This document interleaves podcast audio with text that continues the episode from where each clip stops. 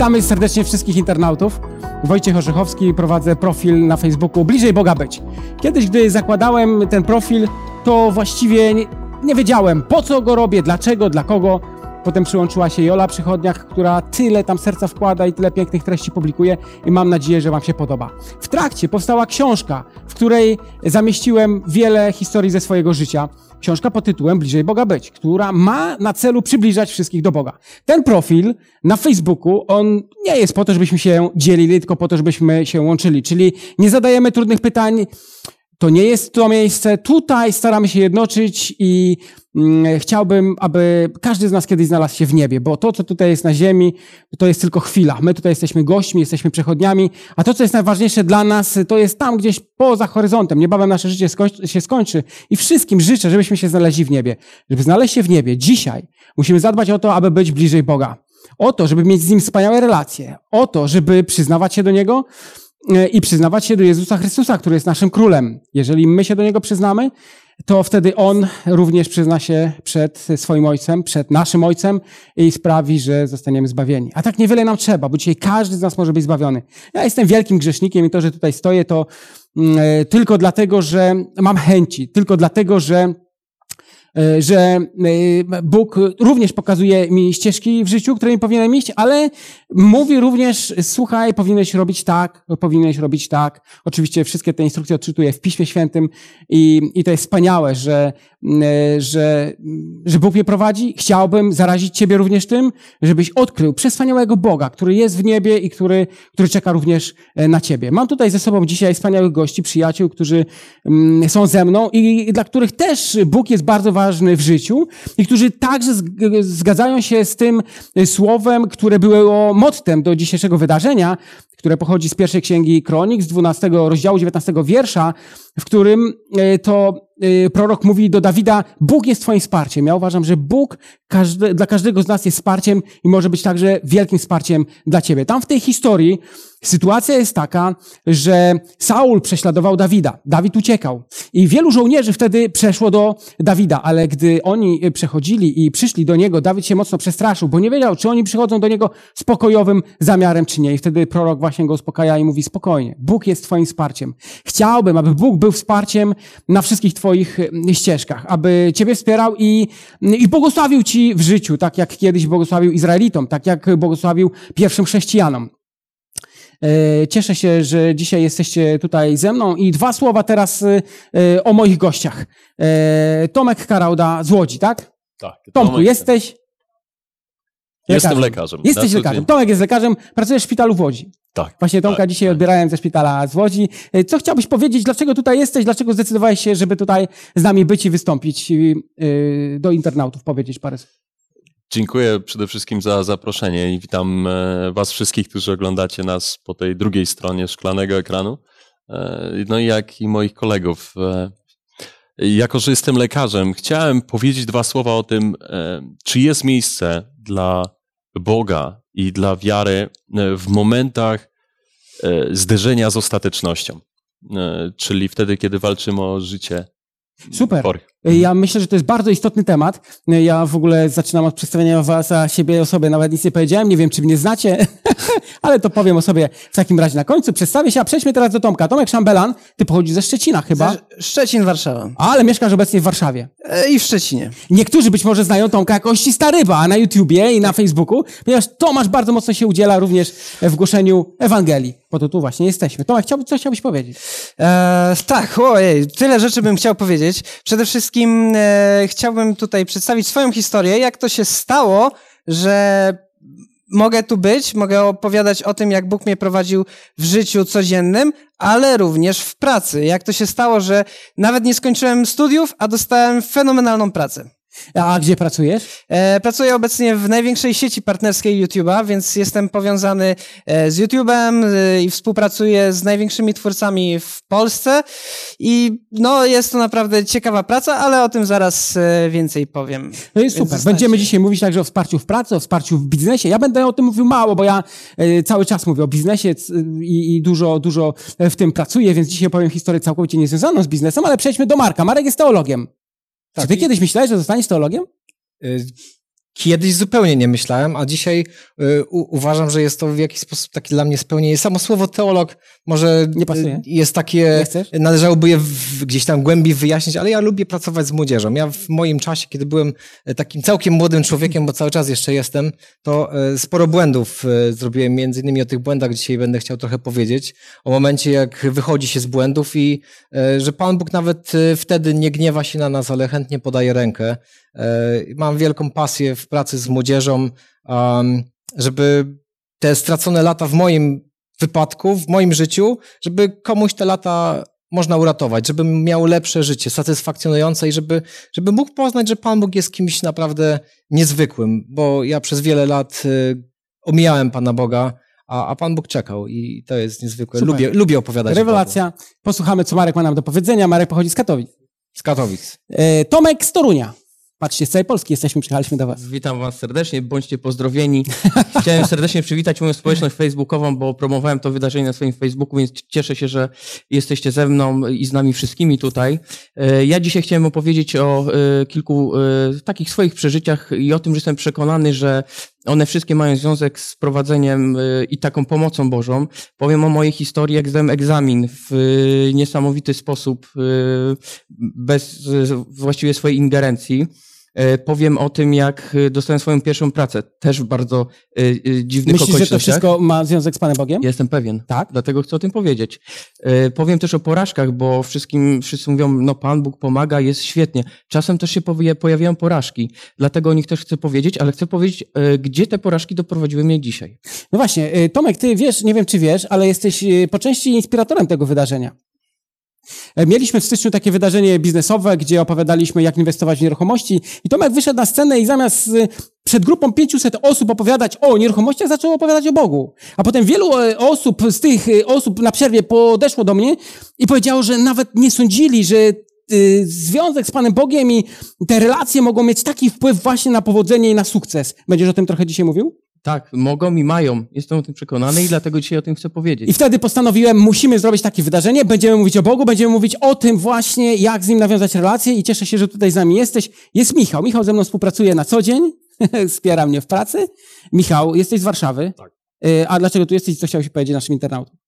E, Jestem tutaj, ponieważ na co dzień zajmuję się prowadzeniem projektów i cele, do których w życiu dążę, zawsze są e, wspierane mocno przez Boga, przez moje rozmowy z Bogiem i przez moje relacje z Bogiem.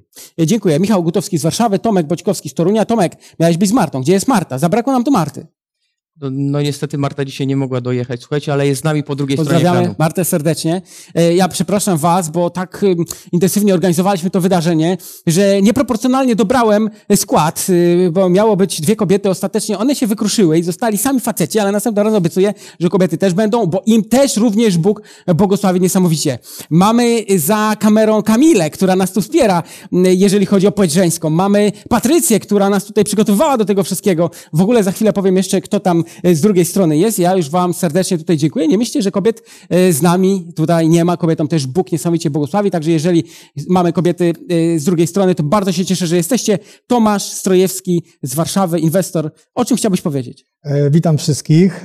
Dziękuję Ci Wojtku również za to, że mogę tutaj być opowiedzieć swoją skromną historię. Witam wszystkich internautów.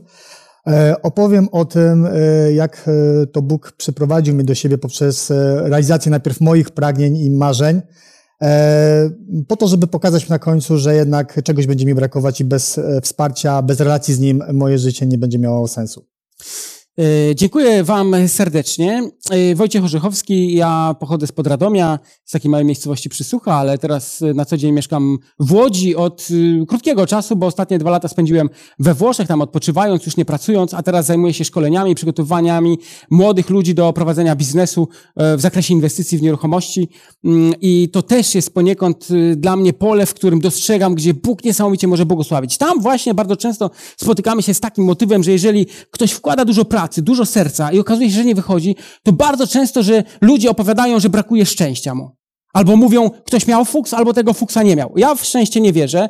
O tym też y, opowiadałem swoim y, czytelnikom mojego bloga i, y, i internautom, bo ja wierzę właśnie w coś takiego jak Boże błogosławieństwo. To znaczy, że Bóg może niesamowicie ci pobłogosławić, może cię pociągnąć, mm, ale to wcale tak nie musi być też do końca, bo Bóg niesamowicie wychowuje poprzez, poprzez to. Ja myślę, że Marek nam więcej na ten temat powie i wyjaśni, jakbyśmy chcieli gdzieś tam zbaczać mm, z tej właściwej drogi, którą powinniśmy rozumować. E, no i e, ogólnie cieszę się, że jesteśmy tutaj i że, i że działamy. Myślę, że to, co mamy w biznesie i w pracy, to też możemy przekładać na, e, na to, żeby innym głosić o Jezusie. Ja sobie tak dzisiaj pomyślałem, jak wyszedłem na chwilę do toalety, ale mamy wspaniały czas. Żyjemy w takich normalnie fajnych e, dziejach ludzkości.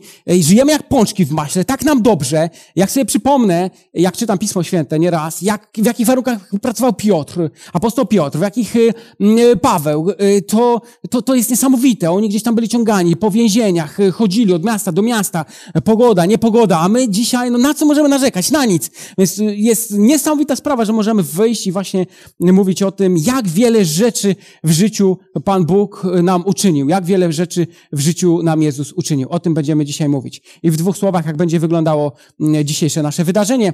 Każdy z prelegentów ma 8 minut, żeby opowiedzieć swoje doświadczenie za co Bogu chciałby podziękować, w jakich sytuacjach go spotkał, kiedy dostrzegł, że Bóg właśnie nas wsparł, kiedy pobłogosławił, następnie to zajmie nam gdzieś około godzinę, godzinę 15. Następnie będzie 5 minut przerwy, gdzie możemy się chwilę wyciszyć, skorzystamy e, ewentualnie z e, toalety w tym krótkim czasie. Potem wracamy i będą pytania od Was, od internautów. Nadajemy na YouTubie, nadajemy na Facebooku, nadajemy przez nasze oprogramowanie Click Meeting, więc niezależnie gdzie jesteś, możesz pisać komentarze. Mamy Michała Dudkowskiego z Łodzi, który czuwa nad czatem, będzie nam tutaj podsyłał pytania. Mamy kamerzystów, mamy mm, mm, Sergieja, mamy y, Dima, Dim, Dima, dobrze mówię? Wow, dzięki. Mamy Arkadiusza, który tam z tyłu jest i w ogóle nas wspiera. Był jeszcze Janusz. Y, nie wiem, czy kogoś nie pominąłem, ale dziękuję serdecznie za to, że tutaj jesteście i że jesteście z nami. A ja już przechodzę do pierwszego swojego doświadczenia, takiego bardzo malutkiego. Dlaczego malutkiego?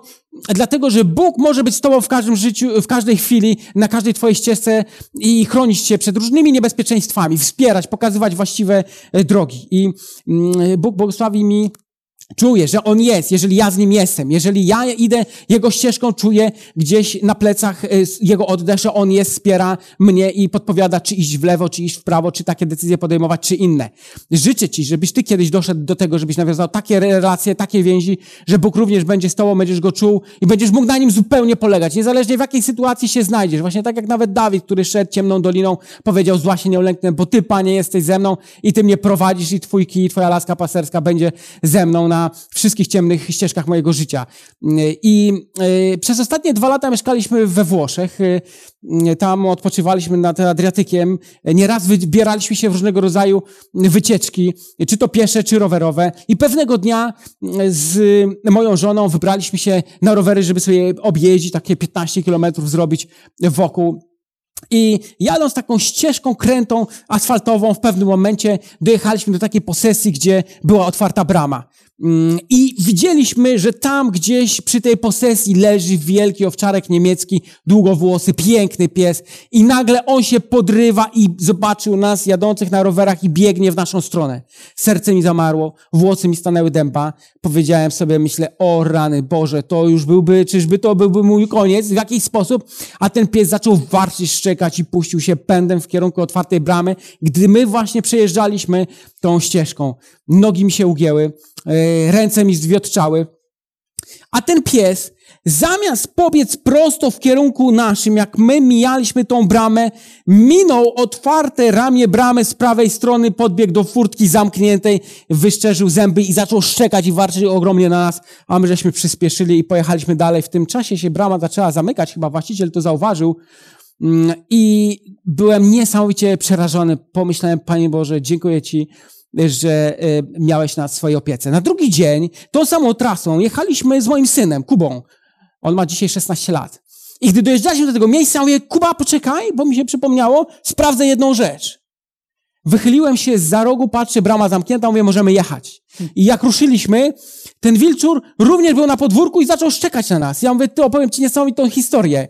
Ja mówię, wyobraź sobie, że wczoraj jechaliśmy tą drogą z, z Emilią, z, z mamą i y, ten pies rzucił się na nas, była brama otwarta, ale wiecie, jaki on był bezmyślny, normalnie. Zamiast bramę wziąć z lewej strony, to wziął z prawej, no i tym sposobem nie dopadł nas, nie pogryzł nas, tylko po prostu zatrzymał się na furce. A Kuba wtedy mówi, tata, ten pies nie był bezmyślny. Po prostu Bóg ocalił was i sprawił, że ten pies wziął tą bramę z prawej strony, a nie z lewej. Ja tak sobie pomyślałem. Wiele sytuacji mamy w życiu, gdzie Bóg czuwa nad nami i sprawia, że to życie nasze układa się oczywiście nieraz po grudzie, ale nieraz Bóg jest blisko nas, czuwa nad nami i chroni nas. I ja wtedy dostrzegłem, jak niesamowite, jak niesamowicie istotne jest, żeby być blisko Boga, bo On może sprawić, że w takich krytycznych sytuacjach nawet On psu wskaże ścieżkę, żeby pobiegł tak, żeby nam y, żadnej y, krzywdy nie zrobił. Ale to jest taki bardzo błahy przykład. Takich przykładów w swoim życiu mam bardzo dużo, mogę opowiadać, mogę opisywać. Część z nich opowiedziałem w swojej książce bo, Bliżej Boga być i każdy, kto jest dzisiaj y, słuchaczem tego wydarzenia, może tą książkę otrzymać za darmo w postaci e-booka, bo każdy, kto się zapisał do naszej listy mailingowej, dostał ją, a kto nie dostał, proszę się upomnieć do mnie mm, y, i wtedy wyślemy wam książkę w e-booku. Można tam poczytać wiele innych doświadczeń z mojego życia. A ja już na tą chwilę kończę i jeszcze wrócę do was, natomiast oddaję głos e, Tomaszowi z Łodzi, który jest lekarzem, e, pracuje w szpitalu Barlickiego. Bardzo duży szpital, a jesteś specjalizacja jaka? Choroby wewnętrzne. Choroby wewnętrzne. O, to trudne sprawy, czyli nowotwory, raki? Też, a tam, gdzie pracuję na pulmonologii, no to głównie jeden rodzaj. Jeden rodzaj. Jaki? Rak płuc. A, rozumiem, rak płuc. Tomasz, oddaję Ci głos, proszę Cię bardzo na moje miejsce, zapraszam Cię i e, podziel się swoimi doświadczeniami z naszymi internautami. Witam jeszcze raz bardzo, bardzo serdecznie i dziękuję e, Wojtkowi za wprowadzenie z gospodarzem tego programu, ale myślę, że wszyscy możemy się mm, poczuć trochę gospodarzami, bo w takiej atmosferze rozluźnione i wy będziecie zadawali pytania i my e, postaramy się wam powiedzieć trochę o tym, jak szukamy i znajdujemy Boga w naszym e, życiu. Tak jak zostałem przedstawiony. Nazywam się Tomasz Karauda, jestem lekarzem, przyjechałem do was z Łodzi i miejsce, w którym pracuję, szpital, widzę od kuchni.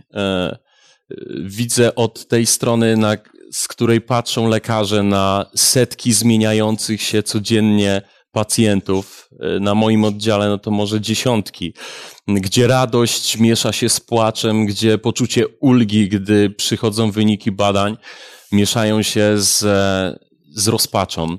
E, I wszystko dzieje się niezwykle szybko. E, wydaje się, że jak za pociągnięciem czarodziejskiej różdżki e, rusza godzina ósma, kończy się odprawa i korytarze szpitalne wypełniają się krzykiem pielęgniarek, krzykiem lekarzy, krzykiem studentów tych polskich i zagranicznych i salowych i w powietrzu latają papiery. Mm, i rozpoczyna się wyścig, wyścig o życie ludzkie, które gdzieś tam kończy się po południu, kiedy na korytarzach zostaje i w pokoju lekarskim sam jeden lekarz dyżurny i czuwa nad e, zdrowiem swoich pacjentów. I część tych ludzi wychodzi szczęśliwych, e, dlatego że udało się poprawić ich kondycję, ich stan zdrowotny. Inni z kolei wychodzą zasmuczeni, dlatego że e, diagnoza, którą otrzymują, nie jest tak pomyślna, e, jaką by chcieli. A inni zwyczajnie przychodzą do szpitala i już nigdy z niego nie wychodzą. I teraz, nawet teraz, gdy rozmawiamy i zastanawiamy się o tym, e, na, nad tym, jak Bóg działa w naszym życiu, to ja wiem, którzy pacjenci walczą o życie. Jestem ciekaw, czy dzisiaj przyjadę, um, usiądę wygodnie w fotelu czy oni jeszcze będą razem z nami, tak jak wy jesteście po, po drugiej stronie ekranu. I przypominają mi się słowa Marka Edelmana, który mówił, trzeba robić wszystko, by zdążyć przed, przed Panem Bogiem, zanim ta, e, ta świeczka, ten ogień na świeczce zgaśnie. I tak walczymy o pacjentów, walcząc o kolejny rok ich życia, o kolejny miesiąc ich życia, a czasami tylko o tydzień, a niekiedy o dzień albo o dwie godziny, żeby zdążyć pożegnać pacjenta z jego żoną, żeby mógł zdążyć przytulić swoją wnuczkę. I tak wygląda codzienny dzień w szpitalu, w którym pracuję. Jest to środek referencyjny, który oprócz tych pacjentów, którzy przychodzą do nas tak po prostu z ulicy, zgłaszałem się do izby przyjęć, bo się gorzej poczuli e, i przyjmujemy ich na oddział. Mm, tak też przyjmujemy pacjentów e, z całego województwa i właściwie z całej Polski, mm, e, dlatego że jesteśmy ośrodkiem, który gromadzi te najtrudniejsze przypadki i stara się ich, je leczyć. Więc oprócz zwykłego zapalenia, wydawałoby się zwykłego zapalenia płuc, mamy też pacjentów ze schorzeniami genetycznymi, jak mukowiscydoza, ludzi, którzy są młodsi ode mnie i którzy realnie walczą o życie, e, czy ludzie ze schorzeniami autoimmunologicznymi, trudnymi, wieloletnimi schorzeniami, o, o których zdrowie e, walczymy codziennie. I tak typowy pacjent, który przychodzi do nas, niekiedy ze zwykłym kaszlem, uporczywym kaszlem, który gdzieś tam przeszkadza mu już od kilku tygodni, palacz papierosów. E, wszyscy czytamy te okładki e, paczek papierosowych i wie, wiemy, z jakimi chorobami to się wiąże, ale tak na co dzień, gdy mijamy ludzi na ulicy, nie zauważamy e, tego, że oni chorują. I przychodzi taki człowiek w wieku 50, może 60 lat, skarżący się na uporczywy kaszel, trochę jest duszno przy wysiłku, bardziej niż zwykle. Do tego, do tego zwiększona męczliwość, i schudł. Ale przecież planował schudnąć, dlatego że trochę miał ciała.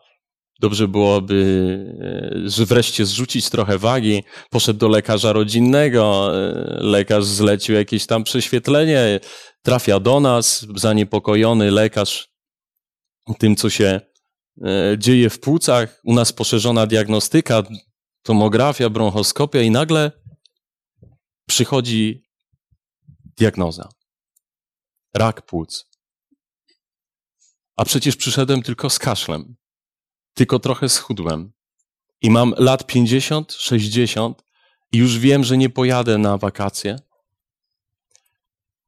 I, I już wiem, że nie doczekam momentu, żeby zobaczyć, jak moje wnuki czy wnuczki rosną.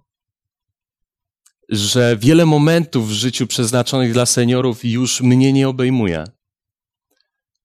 I widzimy tych ludzi, którzy wychodzą ze szpitala i nie wiedzą, w którą ulicę pójść, jak wrócić do domu, bo jakie to ma znaczenie teraz.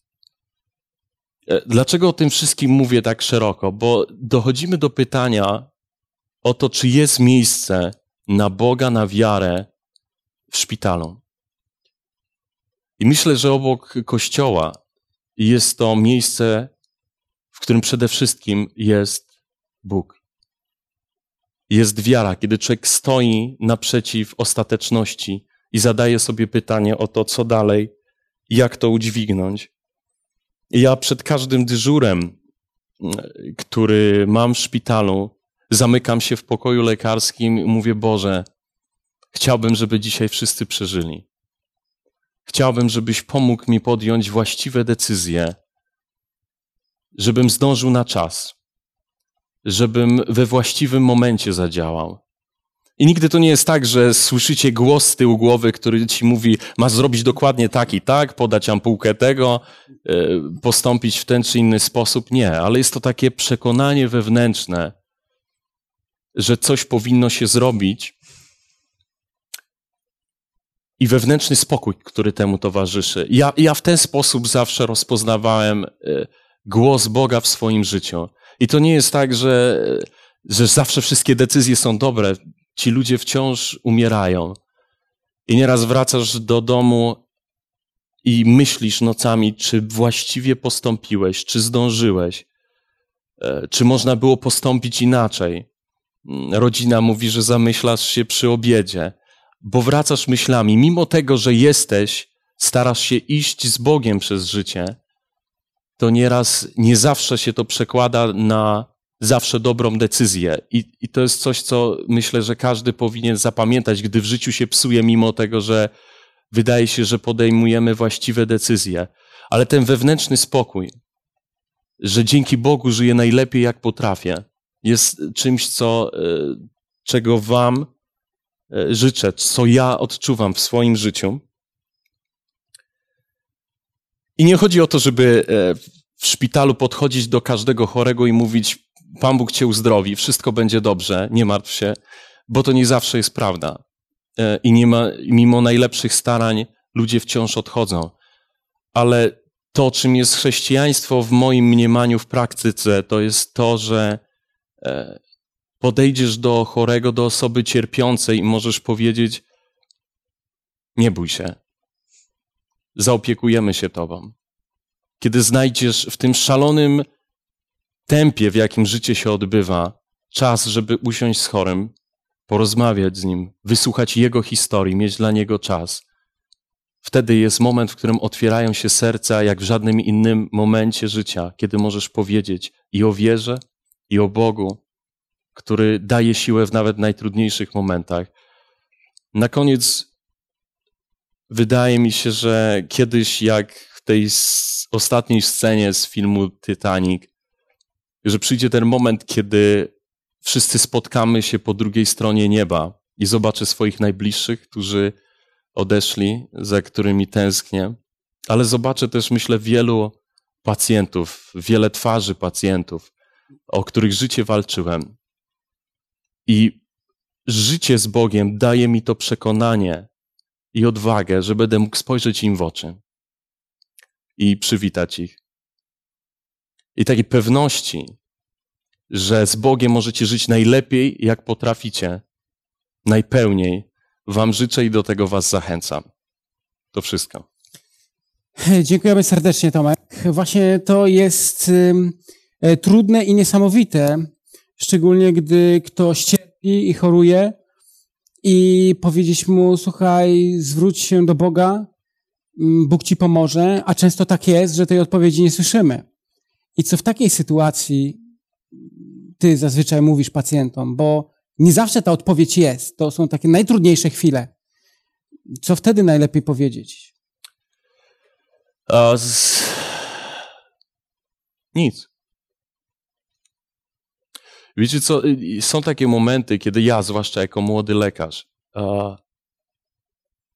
kiepsko brzmią słowa z mojej strony, że e, nie martw się, e, jakoś to będzie, Pan Bóg jest z tobą kiedy widzą młodego człowieka, który całe życie ma przed sobą, e, wtedy jakby całe chrześcijaństwo pokazuje się w tym, że jesteś przy tym człowieku, wspierasz go i jego, w, je, w jego trudnych pytaniach i momentach, w których on przechodzi na drugą stronę, jesteś przy nim. Są nie, nie z każdym pacjentem daje się o Bogu wprost porozmawiać. Czasami jest to jego spowiedź, czasami jest to jego wyrzuty sumienia, które wychodzą w momencie, w którym on kończy swoją e, historię życia. Czasem wydaje mi się, że postawa i bycie przy kimś znaczy więcej niż wiele słów. Dziękujemy. Do tego tematu jeszcze wrócimy. Są bardzo trudne tematy. Bo tak jak mówię, no czasami Mm, wołamy i nie słyszymy tej odpowiedzi. Pomyślimy jeszcze o tym, co w takiej sytuacji, dlaczego tak się dzieje, jak się zachować, dlaczego Bóg wszystkich próśb naszych nie wysłuchuje. Do tego tematu jeszcze wrócimy. Ja tylko powiem, że na Facebooku mamy w tej chwili około 70 osób, które nas ogląda. Na YouTubie jest prawie 200 i Click Meeting 189, czyli ponad 450 osób w tej chwili nas ogląda. E, bardzo się cieszę, że jesteście tutaj z nami, że chcecie nas słuchać, że doceniacie to, co robimy. A ja poproszę tym razem Marka, naszego teologa, żeby zabrał zdanie, żeby powiedział parę słów, bo być może też y, y, odniesiemy się troszeczkę do wypowiedzi Tomka. Proszę bardzo, Marek.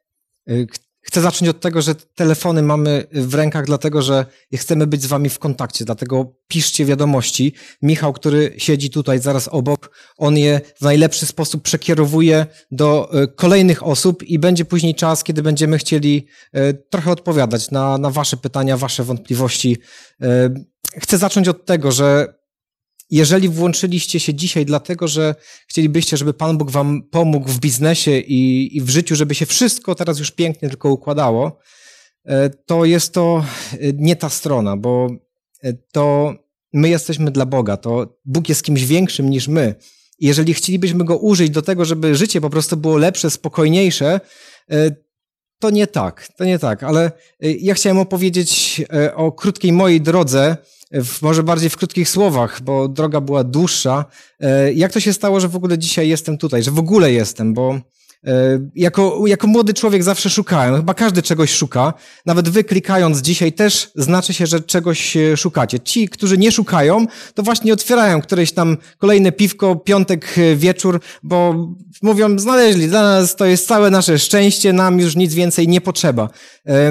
Powiem wam, że ja cały czas szukam. Nawet kiedy wydaje się, że już znalazłem, że już człowiek jest szczęśliwy, że, że już ma e, taki moment wytchnienia, kiedy jest dobrze, e, jestem pewien, że cały czas warto szukać.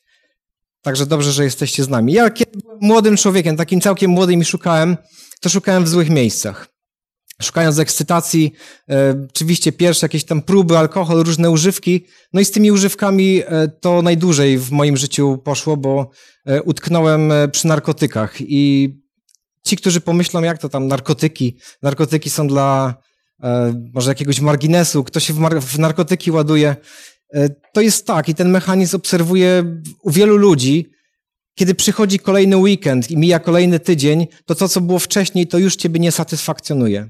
Chcesz czegoś mocniejszego, czegoś, lepszych emocji. Musi być bardziej efektownie, bardziej kolorowo. No i tak z tygodnia na tydzień e, ludzie robią kolejne eksperymenty.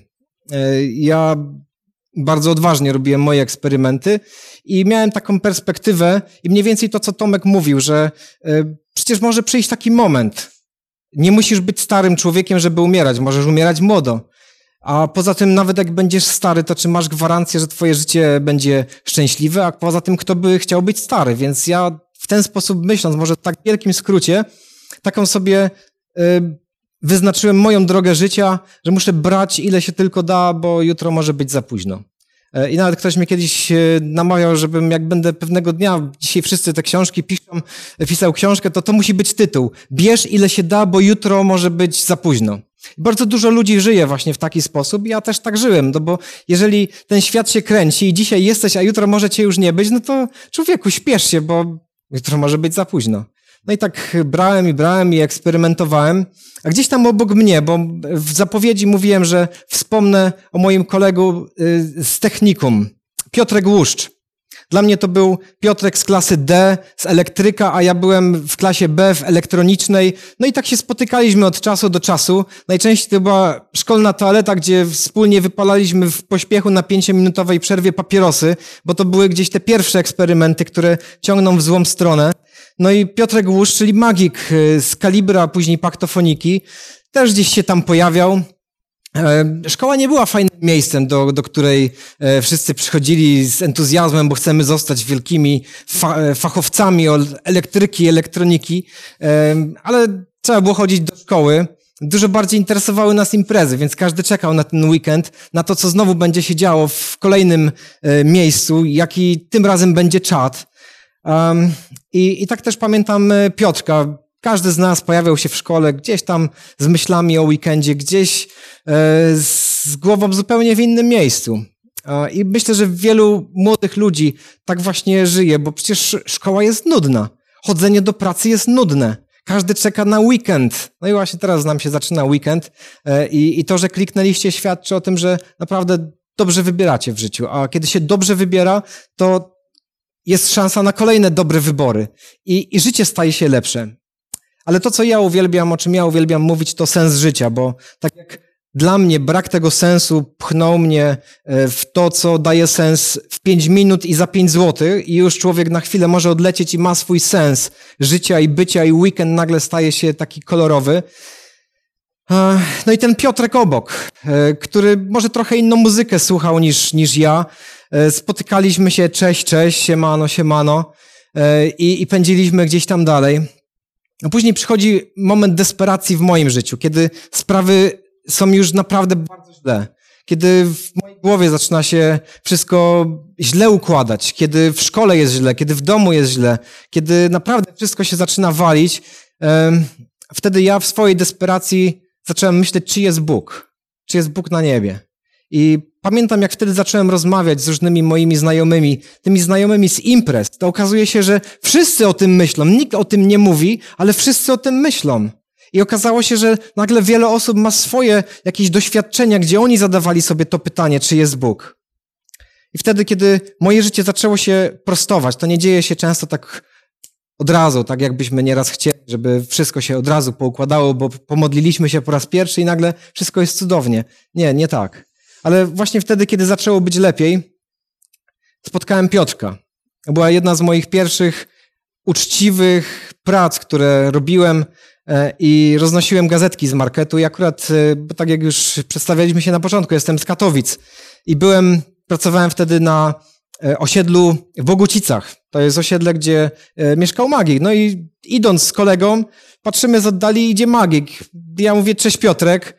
On, cześć nie wiem, czy wiedział, jak mam na imię. Siedzie, siedział gdzieś tam, szedł gdziekolwiek, zawsze był w słuchawkach, zawsze ten, ta głowa taka e, pełna, pełna nut.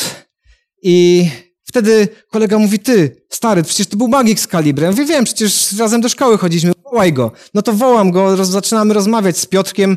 E, chłopaki zaczęli się umawiać na jakieś spotkanie, gdzieś tam później, następnego dnia. Wiem, że nie udało im się spotkać, ale jeszcze dwa kolejne miesiące już nikt nie mógł spotkać się z Piotrkiem, nikt już nie mógł wybrać jego numeru telefonu, bo, bo życie stało się tak ciężkie, tak nieznośne, że łatwiej było wyjść oknem niż drzwiami. I czasem takie są momenty w naszym życiu, kiedy, kiedy jest tak beznadziejnie, dlatego że nie wiemy, po co tutaj jesteśmy, po co jesteśmy na tym świecie. E, I to, o czym uwielbiam mówić, to, co jest doświadczeniem mojego życia, e, taką prostą, krótką odpowiedzią dla mnie Um, tak jak każdy z nas, z nas, ma różne zainteresowania, rozglądamy się i, i nagle okazuje się, że coś jest fajne, coś lubimy robić.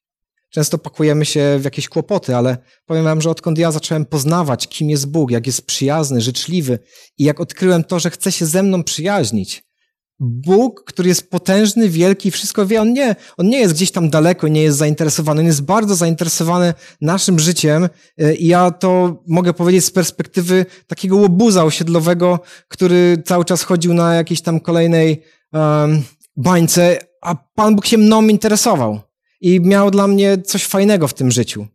Um, I mało tego, że w tym życiu. E, dzisiaj jest tutaj wielu biznesmenów i każdy lubi dobrze inwestować dobrze jest wyciągnąć z kieszeni pieniądze i żeby one za jakiś czas dały więcej. Wtedy mówimy, dobra inwestycja, ale ten Jezus, o którym wiemy, no różnie nam się może wydawać. Czasem wydaje się, że wiemy sporo, ale e, powiem wam, że im więcej rozmyślamy, tym, tym jest kimś bardziej przyjaznym. Taki życzliwy, uśmiechnięty, sympatyczny, nikogo nie łajający, przygarniający grzeszników, uzdrawiający ludzi. Ten Jezus, który pokazał, jaki naprawdę jest Bóg. Ten Jezus mówił, że ma swoje królestwo.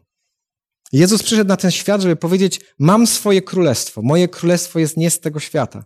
I powiem Wam, że właśnie te słowa były dla mnie takim odkryciem i sednem mojego życia. Tym, co uchwyciłem, co jest dla mnie najlepszą inwestycją. Jeżeli Jezus powiedział, że ma swoje królestwo, które jest nie z tego świata, a w tym królestwie ludzie będą żyć wiecznie, to dla mnie to było odkrycie e, takie, które zmieniło całkowicie moje życie. Wszystkie jakieś tam prochy, używki nagle przestały mieć sens, bo sensem stało się królestwo, w którym Jezus będzie, będą wszyscy fajni ludzie. I pomyślałem, jeżeli to jest prawdą, to ja tam chcę być. I powiem wam, że im dłużej poznaję tego Jezusa, przyjaźnię się z Nim, a On jest bardzo życzliwy, to jeszcze bardziej tam chcę być. I szukając sensu życia, odpowiadając sobie na to pytanie, po co kolejny dzień i kolejna kromka chleba, kolejna herbata, chcę powiedzieć, że tym sensem życia jest poznać, kim jest Bóg, jak życzliwy i przyjazny jest. I, i cieszę się, że dzisiaj kliknęliście i szukacie. E, fajnie, że możemy razem poznawać, odkrywać, e, że mamy w różnych sferach doświadczenia z Panem Bogiem. On chce, żeby nasze życie było takie e, zacne i szczęśliwe. Nie od razu być może będziemy wielkimi biznesmenami, lekarzami, youtuberami, inwestorami i tak dalej, ale um, jest, jest różny czas na różne sprawy w naszym życiu. Najlepsze jest to, że ta przyjaźń z Bogiem, ona się nigdy nie skończy. To jest, to jest coś, o czym uwielbiam opowiadać. Piszcie, komentujcie, jesteśmy tutaj. Że to wcale Dzięki, nie musi Wojtku. tak być, że jak teraz prowadzisz biznes i ci się nie układa, to Bach przyszedł na nasze spotkanie, nagle zaczniesz czytać Pismo Święte, nagle wszystko ci się poukłada. Chociaż taki scenariusz może być. Jest całkiem prawdopodobny, ale to nie jest tak, że e, Pan Bóg zawsze chce, żebyśmy byli super bogaci i żeby to, co z naszej perspektywy jest e, najcenniejsze, niekoniecznie takim jest w rzeczywistości. Bo Pan Bóg może mieć dla nas coś jeszcze lepszego, o czym my nie wiemy. My tylko pędzimy, bo wyznaczamy swoje cele.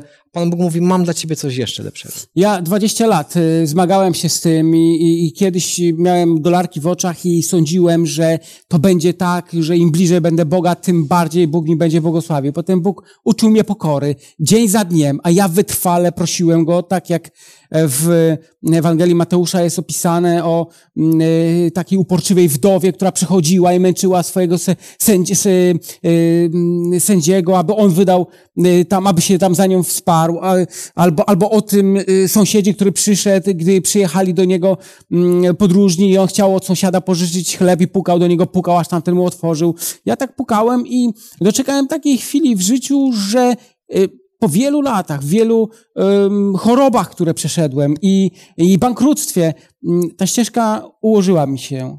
Ale wiem, że tym, którym wiele dano, od, od nich wie, wiele się oczekuje. I dlatego też tutaj jestem dzisiaj, bo chcę głosić mm, o Jezusie Chrystusie, o tym, że On również może być Twoim przyjacielem. Przechodzimy dalej. Ja tylko podpowiem, bo od techników dostałem taką informację, że po pierwsze utrzymuje nam się stan e, internautów, którzy nas oglądają. Dziękuję Wam serdecznie, że tu jesteście. Po drugie, mamy w różnych kamerach kontrolki czerwoną. Jeżeli ona się świeci, to możemy się tam patrzeć, bo ona akurat nadaje. Michał, może tym razem Ty. Jesteś z Warszawy, jesteś miejscowy, jesteśmy prawie, że w Warszawie. Zapraszam Cię tutaj na moje miejsce i opowiedz, jak doświadczyłeś Boga w swoim życiu? Czym Ty się zajmujesz w ogóle? Projektami. Tak. Projektami. Czy Bóg pomaga Ci w Twoich projektach? Jak myślisz? Tak, Bóg pomaga mi w moich projektach, ale chciałem zacząć zupełnie od Dobra, innej okej. strony, ponieważ e, w moim życiu, moje życie jest dość skomplikowane. Nie jest tak, że zawsze było fajnie i e, wszystko układa mi się e, w należyty sposób. Ale jedno widziałem że zawsze, że Bóg jest i mogę na Niego liczyć jeżeli e, gdy byłem młodszy, byłem mocno niecierpliwy. Wiele rzeczy chciałem na już, wiele chciałem zrobić natychmiast. Chciałem e, wielkich efektów. Tak się nie da. Tak się nie da, po prostu tak się nie da. Trzeba wszystko Y, na wszystko musi być czas. Na wszystko musi być pora. To ty musisz wewnętrznie i zewnętrznie dojrzeć do zmian. Ale Bóg mi o tym mówił, tylko ja do końca tego nie słuchałem. Ponieważ chciałem po swojemu. Chciałem inaczej. I dopiero w momencie, kiedy zacząłem bardziej słuchać Boga,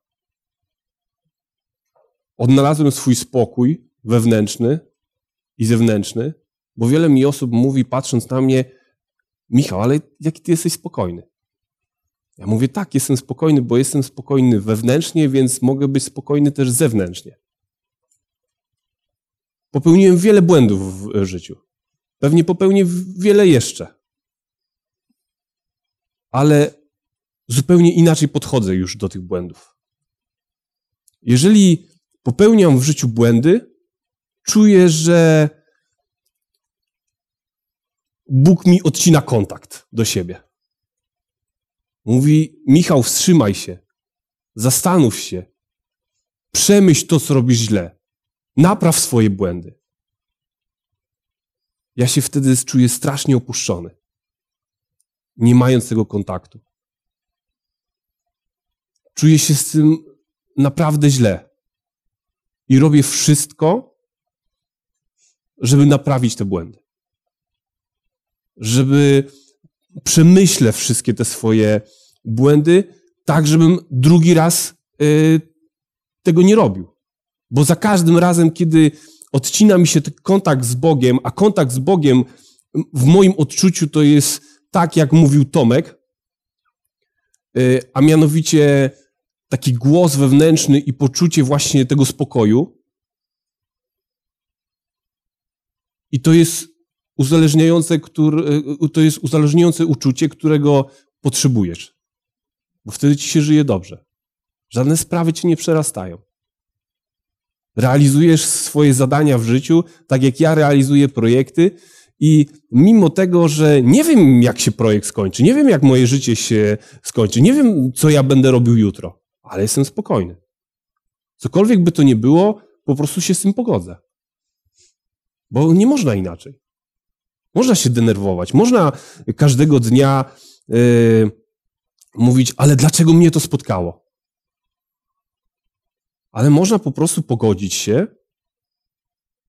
i wtedy pomysły, rozwiązania przychodzą ci same. Jesteśmy wtedy szczęśliwsi. Kontakt z Bogiem to i relacje z Bogiem to jest trochę y, tak jak relacje z przyjacielem. Jeśli wobec przyjaciela jesteś szczery, jeśli wobec przyjaciela postępujesz yy, słusznie. Jeśli kochasz wręcz swojego przyjaciela, to ten przyjaciel przecież ci się odwzajemnia tym samym. I wszystko jest ok. I tak samo jest z Bogiem. Jeśli ja chcę rozmawiać z Bogiem, tak jak z moim przyjacielem, to mój przyjaciel, Bóg, rozmawia ze mną. Jeżeli ja chcę się skontaktować z Bogiem, tak jak z moim przyjacielem, to Bóg się kontaktuje ze mną. Jeżeli ja pomagam mojemu przyjacielowi, to przyjaciel pomaga mi. Tylko musimy się tego nauczyć.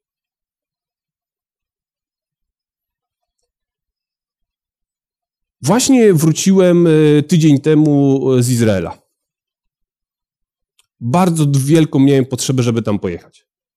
Po prostu budziłem się i miałem w sobie takie wewnętrzne poczucie, musisz tam jechać. I mówię, ale po co w ogóle? Po co mi jest to potrzebne? Po co ja mam tam jechać? Tuż przed wyjazdem myślałem, że spotka mnie coś złego i nigdy stamtąd nie wrócę. Ale mówię, kurczę, okej, okay, posłucham Boga, pojadę tam. Może to będzie dobrze, może będzie źle, ale nie ma wyjścia. Czasami trzeba w życiu zrobić takie rzeczy. Więc pewnego dnia obudziłem się, miałem tak silną potrzebę, że w ciągu jednego dnia kupiłem bilet, yy, wyrobiłem paszport i byłem gotowy na wylot. Czekałem. Pojechałem tam. Nie spotkałem mnie nic złego, bo wróciłem. Ale uświadomiłem sobie jedną rzecz taką kolejną, taki duży etap w moim życiu zrobiłem. I, I w moich relacjach z Bogiem. Szukamy Boga tam, gdzie go nie ma. I wiele osób popełnia ten błąd. Chodzi o to, że nie szukajmy Boga przez to, że modlimy się do y, figurek, dotykamy figurek, że modlimy się do obrazów, że y, dotkniemy jakiegoś świętego miejsca i o rany, zostaliśmy uzdrowieni. Nie, to, to nie działa w ten sposób. W ten sposób nie odnajdziecie Boga, w ten sposób nie, zaj, nie, nie, nie będziecie mieć lepszych relacji z Bogiem. Trzeba poznać Boga, trzeba nauczyć się rozmawiać z Bogiem, i wtedy dopiero nawiązać taką przyjacielską więź.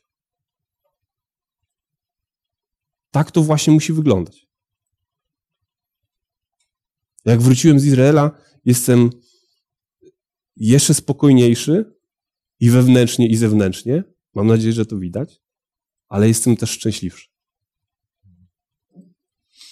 Zeszło ze mnie jakieś takie ciśnienie, które właśnie powodowało to, że e, muszę tam pojechać. I teraz wiem, po co musiałem tam pojechać. Bo dla mnie to, co powiedziałem, dla mnie to, co zrozumiałem, jest bardzo, bardzo ważne. Dziś y, te relacje z Bogiem, rozmowy z Bogiem wyglądają jeszcze inaczej. I czasami, gdy mam problem, a mam ich dużo, ale często rozmawiam z Bogiem i kończąc rozmowę, uśmiecham się w duszy i mówię: Mam rozwiązanie. Dziękuję Ci, Boże. Michał, czy to nie jest tak, że po prostu yy, wszystko, co robisz, yy, sprawia, że właśnie polegasz na Bogu, że mu ufasz? Dokładnie tak jest. I ty masz faktycznie i w rodzinie problemy. Pamiętam, gdy poruszaliśmy raz ten temat, gdy zapytałem się ciebie, co teraz, to powiedziałeś, mam takiego przyjaciela, który mi dobrze doradza. Ja wtedy się zdziwiłem, a ty później kontynuowałeś, nie wiem, czy pamiętasz. Pamiętam. Odpowiedziałeś, tym przyjacielem jest Bóg i ja mu ufam. Cokolwiek się stanie, wierzę, że będzie dobre. Dokładnie. Dzisiaj też przy obiedzie poruszaliśmy temat. Pamiętasz, o czym mówiliśmy? Tak. O czym? No właśnie o tym, co teraz wspomniałem, e, czyli że szukamy Boga tam, gdzie nie do końca On jest. E, no właśnie, e, poruszyłeś temat tutaj obrazów, figur. Ja chciałbym tylko tutaj, żeby internauci nas dobrze zrozumieli, jesteś katolikiem. Tak. Natomiast świadomość gdzieś przychodzi do tego, którą ścieżką tak naprawdę powinniśmy iść. Czytasz Pismo Święte? Czytam. Ja też, gdy zacząłem czytać Pismo Święte, wiele rzeczy zrozumiałem i zacząłem postrzegać te stereotypy, które wokół nas są i otaczają nas, troszeczkę inaczej. No niemniej jednak mnie osobiście Pismo Święte mocno przybliżyło, przybliżyło do, do Boga. A ciebie? Y, no jak najbardziej, ponieważ y, poprzez czytanie Pisma Świętego y, zrozumiałem, co robię źle i jak powinienem robić, aby ten Bóg był dla mnie przyjacielem. Chciałbyś coś jeszcze dodać na koniec do, dla naszych internautów? Myślę, że aby być szczęśliwszym, mm, może trzeba zacząć od czytania Pisma Świętego. Tam są odpowiedzi na wszystko. Czy ty jesteś, tak? Y, tylko to jest znowu tak, że nie oczekujmy efektów na już. Z tego względu, że y, y, pierwsze mój kontakt, pierwszy mój kontakt z Pismem Świętym był w podstawówce, gdzie usilnie go czytałem i usilnie go nie rozumiałem. Dziś czytam i rozumiem, ale to nie jest też takie pełne rozumienie, bo uważam, że do końca mojego życia będę czytał Pismo Święte i do końca mojego życia będę się zastanawiał, czy dobrze to rozumiem. Dobrze, dziękuję Ci serdecznie za tą wypowiedź. E, dziękuję, że tutaj jesteś z nami, że chciałeś się podzielić tymi doświadczeniami. Proszę Ciebie bardzo. Dziękuję serdecznie. Dziękuję. A do następnej prelekcji zapraszam Tomasza. Tomasz, Tomasz z Torunia, inwestor. Z Torunia. Witam Cię serdecznie. Z Torunia, ale od siedmiu lat, bo w zasadzie to jestem z Warszawy. Słuchajcie, w, bardzo dziękuję za zaproszenie. Natłok myśli w tej chwili mam, bo, bo tyle ciekawych rzeczy powiedzieliście. E, Michał powiedział przed chwilą, że e, czasem nie można się spodziewać efektów od razu. I faktycznie, czasem nie może się spodziewać efektu od razu, ale ja wczoraj miałem taką sytuację i, i, i też Michał wspominałeś o kontakcie z Bogiem, o tym, że, że można z Nim rozmawiać, że, że y, kontaktować się poprzez modlitwę. Mm, ja mam swój, swój taki ulubiony sposób, że wstaję wcześniej rano przed wszystkimi, idę sobie na spacer y, do lasu i tam sobie rozmawiam. I właśnie sobie mówię do, do Pana Boga i opowiadam Mu o tym, co w danej chwili na sercu mi leży i w związku z tym, że y, też zajmuję się inwestycjami w nieruchomości, czyli kupuję y, razem z, moją żoną prowadzimy firmę, kupujemy firmę, kupujemy y, brzydkie zniszczone mieszkanie i robimy je remontujemy, robimy bardzo ładnymi w takim wysokim standardzie. Chodzi o to, że jesteśmy na takim etapie w tej chwili przy jednym z naszych mieszkań, że musimy y, zaprosić tam ekipę remontową, która zrobi tam porządny remont.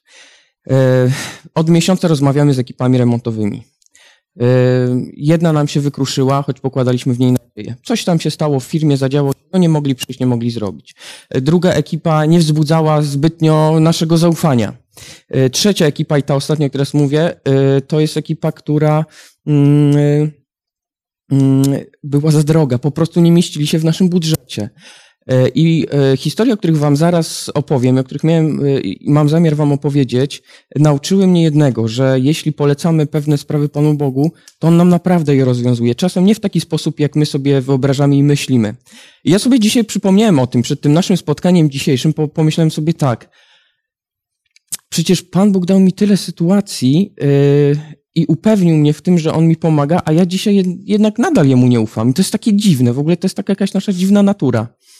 E, dzisiaj o godzinie e, szóstej, kiedy sobie szedłem, spacerowałem i, i, i, modliłem się, powiedziałem tak, Panie Boże, właściwie to zapomniałem o tym, że mogę nawet z takimi drobnostkami do Ciebie przychodzić, więc chciałem Ciebie poprosić o to, bo mamy taki problem z ekipą remontową i po prostu gdybyś pomógł nam znaleźć ekipę remontową, która zrobi to dobrze i za cenę X. Bo ja już nie wiem, co ja mam robić, a remont zbliża się szybkimi krokami i po prostu pewnych rzeczy no nie możesz zatrzymać albo nie mogą ci się zatrzymać. Yy, dzisiaj o godzinie 12.28 na mailu widzę yy, informację od firmy, z którą rozmawiałem jako, jako trzecią. Yy, panie Tomku, zrobimy panu ten remont za cenę X. No po prostu byłem, byłem, słuchajcie, trochę tym zszokowany, no bo odpowiedź na, na moją modlitwę przyszła dzisiaj już i teraz. I dokładnie ja powiedziałem, potrzebuję za cenę X i nie więcej. Przyszła cena X na mailu. To było dla naprawdę niesamowite. Ale chciałem wam opowiedzieć jakby tak o tych na, najmłodszych, yy, znaczy najmłodszych yy, takich sytuacji, które, które miały miejsce. Najmłodszych w sensie mam na myśli studia, słuchajcie. Miałem taki egzamin z prawa handlowego, to był trzeci rok studiów, mój ostatni egzamin.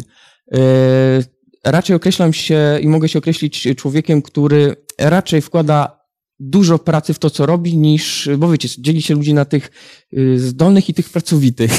Ja bym się zaliczył jednak do tych, którzy no dość dużo pracy muszą włożyć. No i ten trzeci rok był dla mnie taki trudny i naprawdę wkładałem w niego bardzo dużo siły, ale też z taką prośbą do Pana Boga, pomóż mi w tych rzeczach, bo nie wszystkie są dla mnie proste i łatwe i to prawo handlowe to był taki mój ostatni y, przedmiot, który zdawałem y, i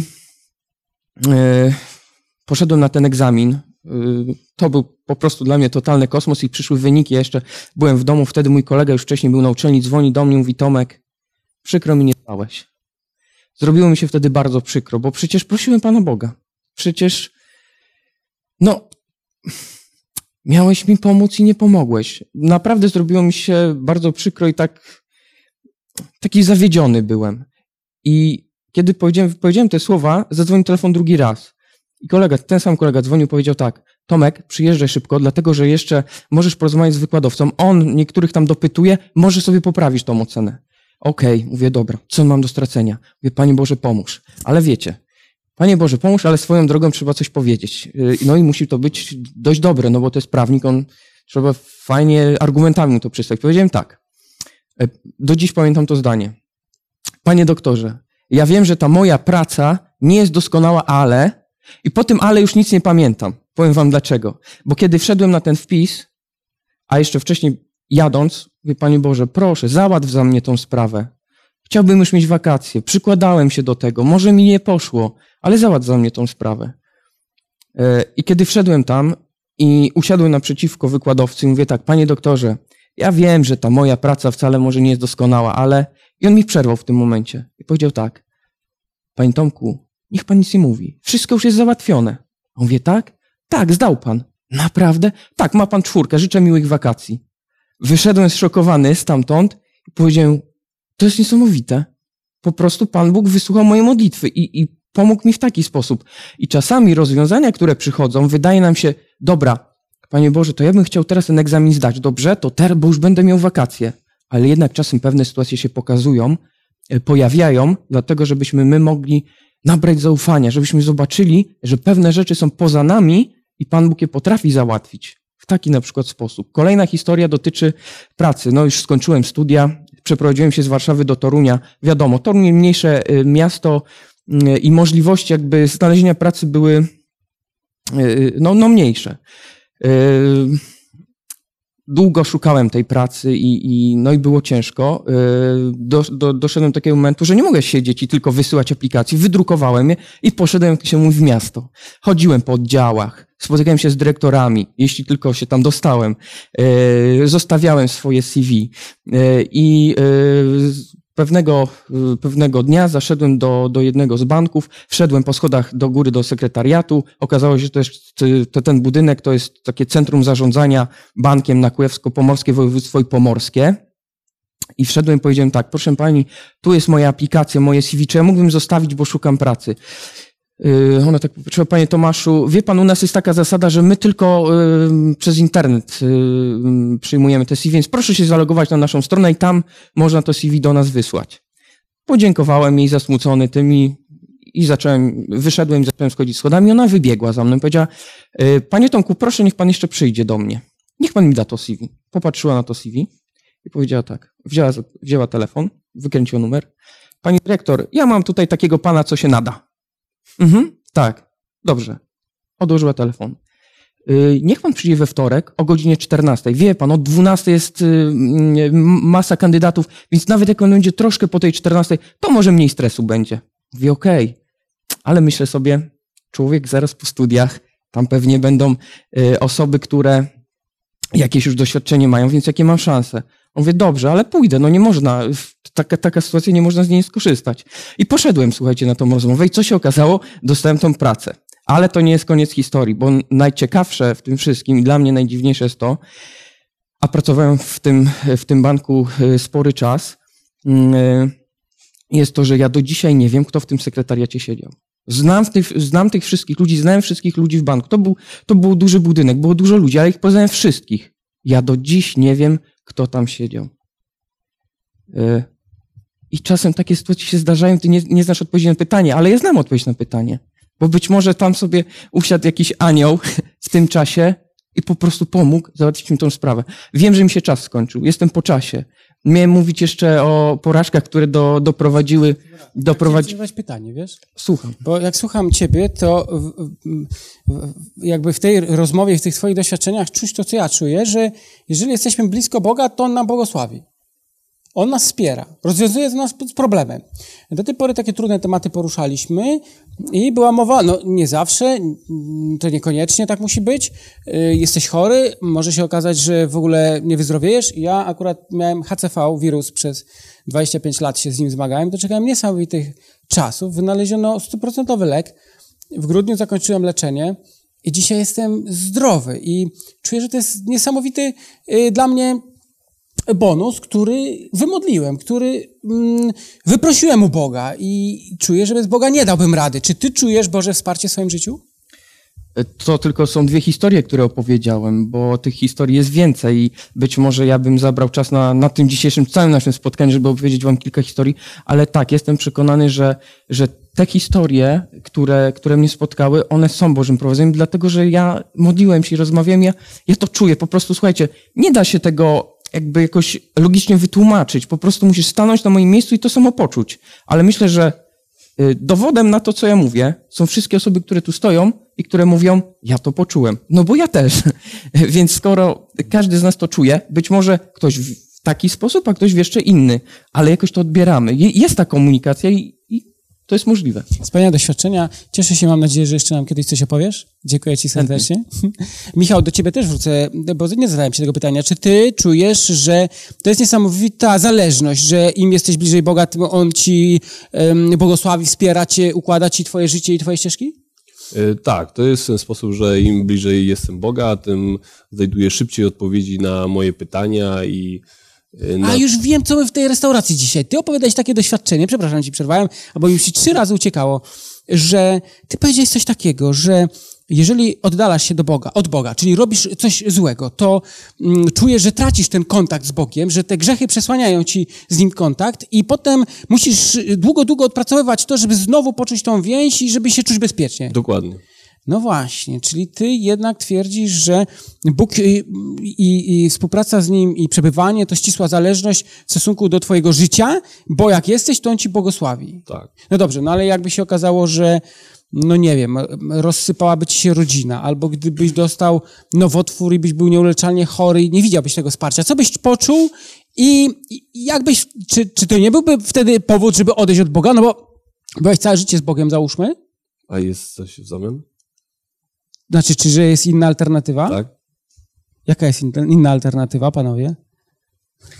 Tak jak Hiob jest y, przykładem takim biblijnym od najdawniejszych czasów, człowieka, który nie wiedział dokąd zmierza, ale widział tylko ciemno przed sobą i wszystko, co mogło, to się przewróciło.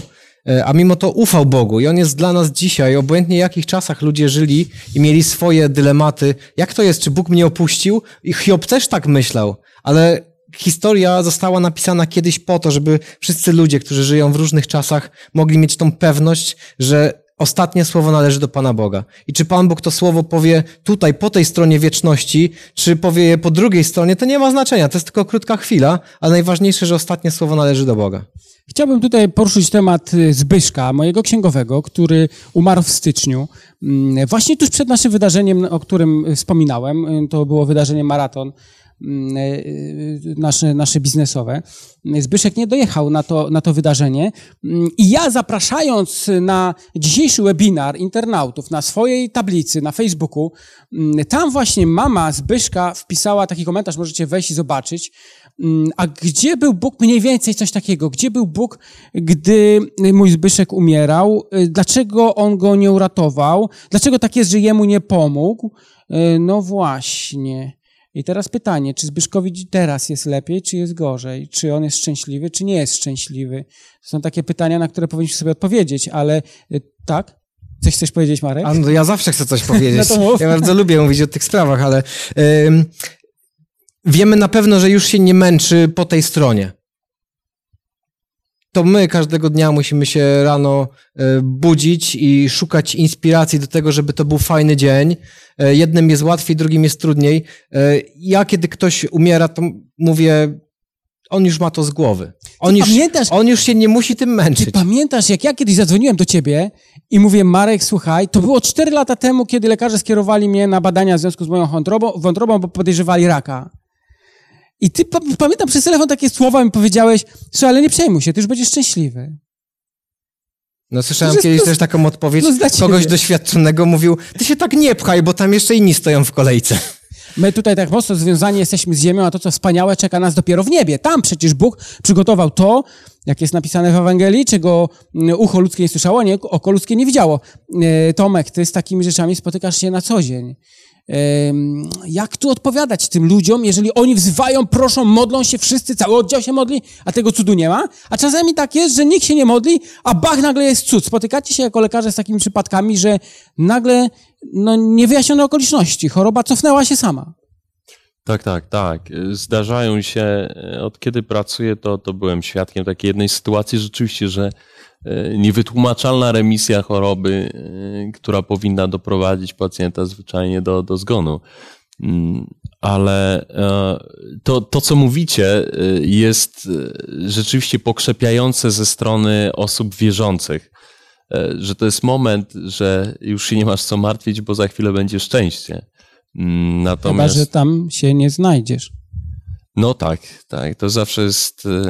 To taka dygresja, Znak. zastanów się, czy jesteś przygotowany na spotkanie z Jezusem i czy gdy umrzesz, tam będziesz. Zakładam, że jak nas oglądasz, to chcesz tam być. Pytanie, czy będziesz.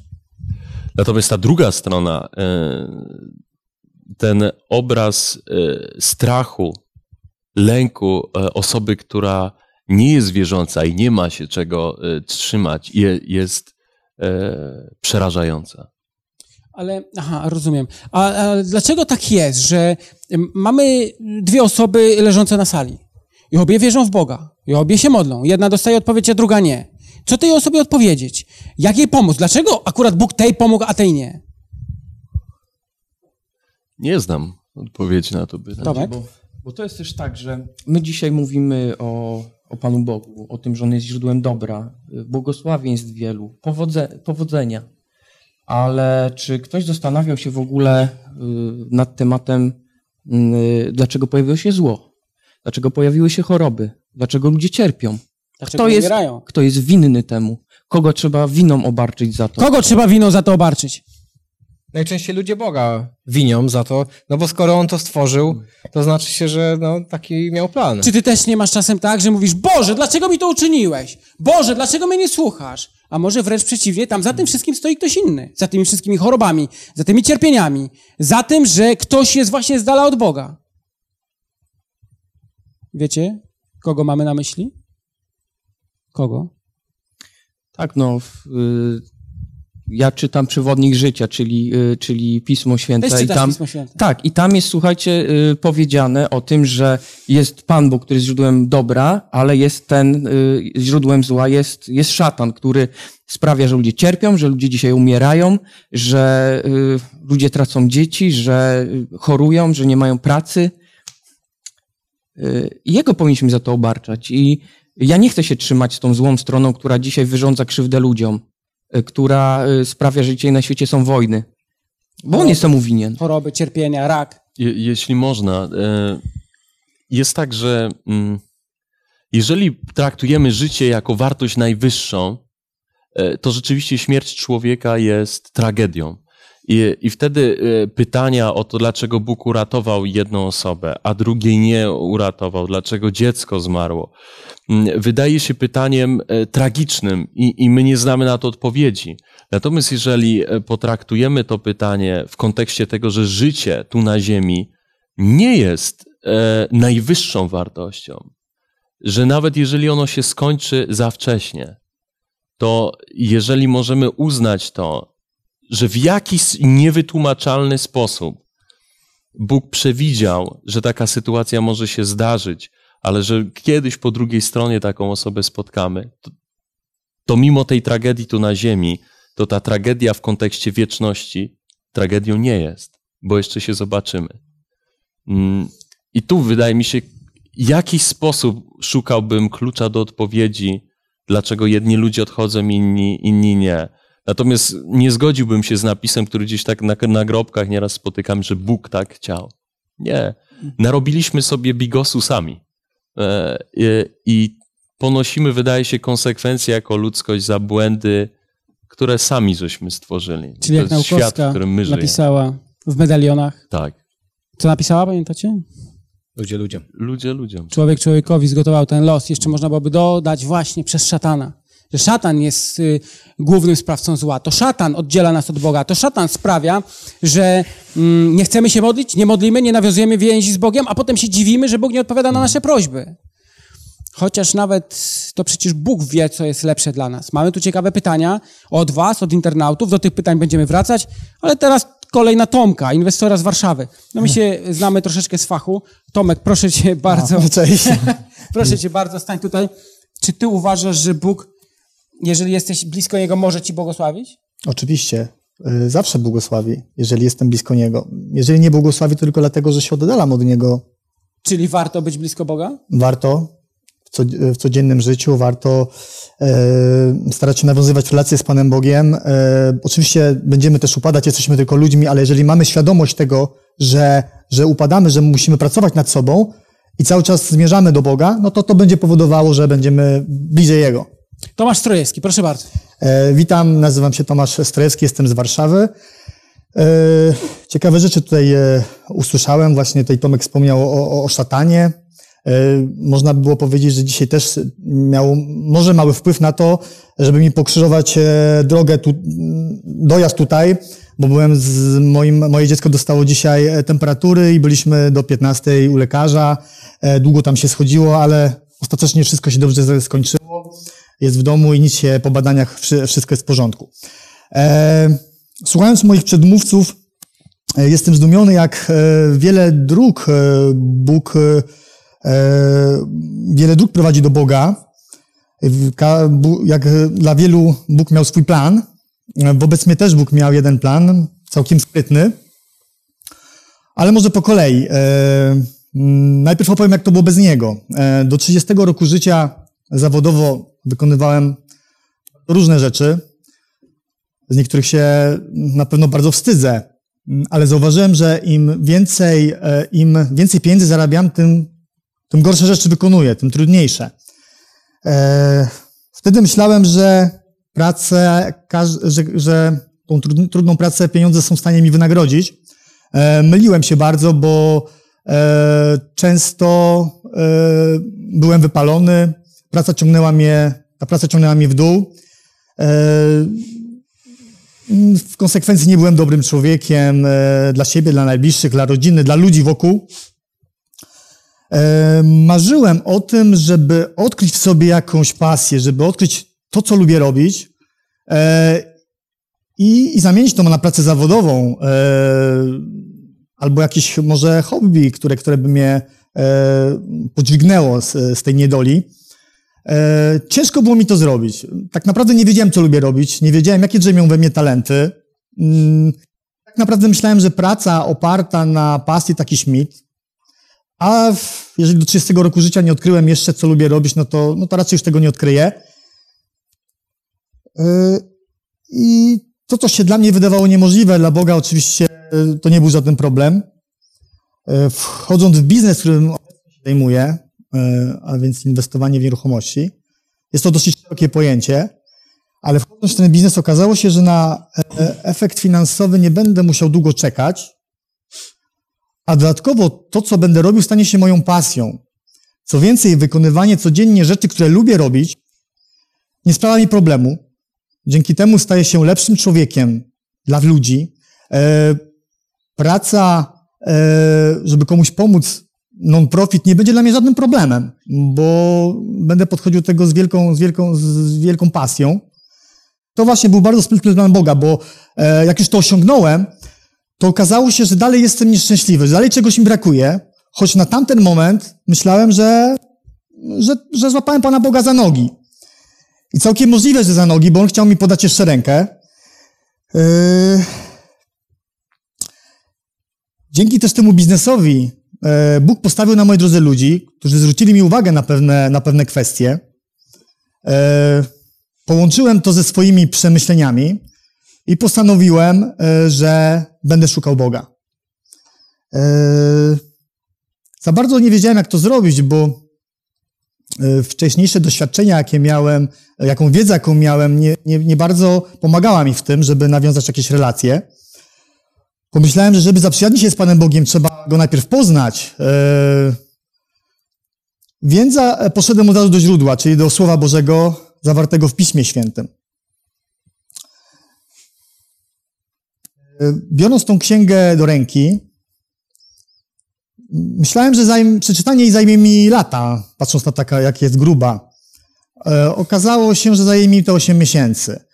Wiadomo, że Pisma Świętego nie da się przeczytać od deski do deski, ale już po wstępnym przeczytaniu otworzyły mi się oczy na pewne rzeczy. Byłem zafascynowany tą księgą i postanowiłem ją wnikliwie studiować. Studiowanie Słowa Bożego zaczęło przybliżać mnie do Boga. Zacząłem poznawać Boga jako naszego Ojca.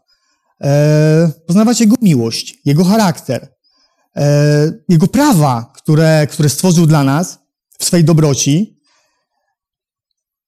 do nas tylko należy przyjąć je do serca i wdrożyć w życie.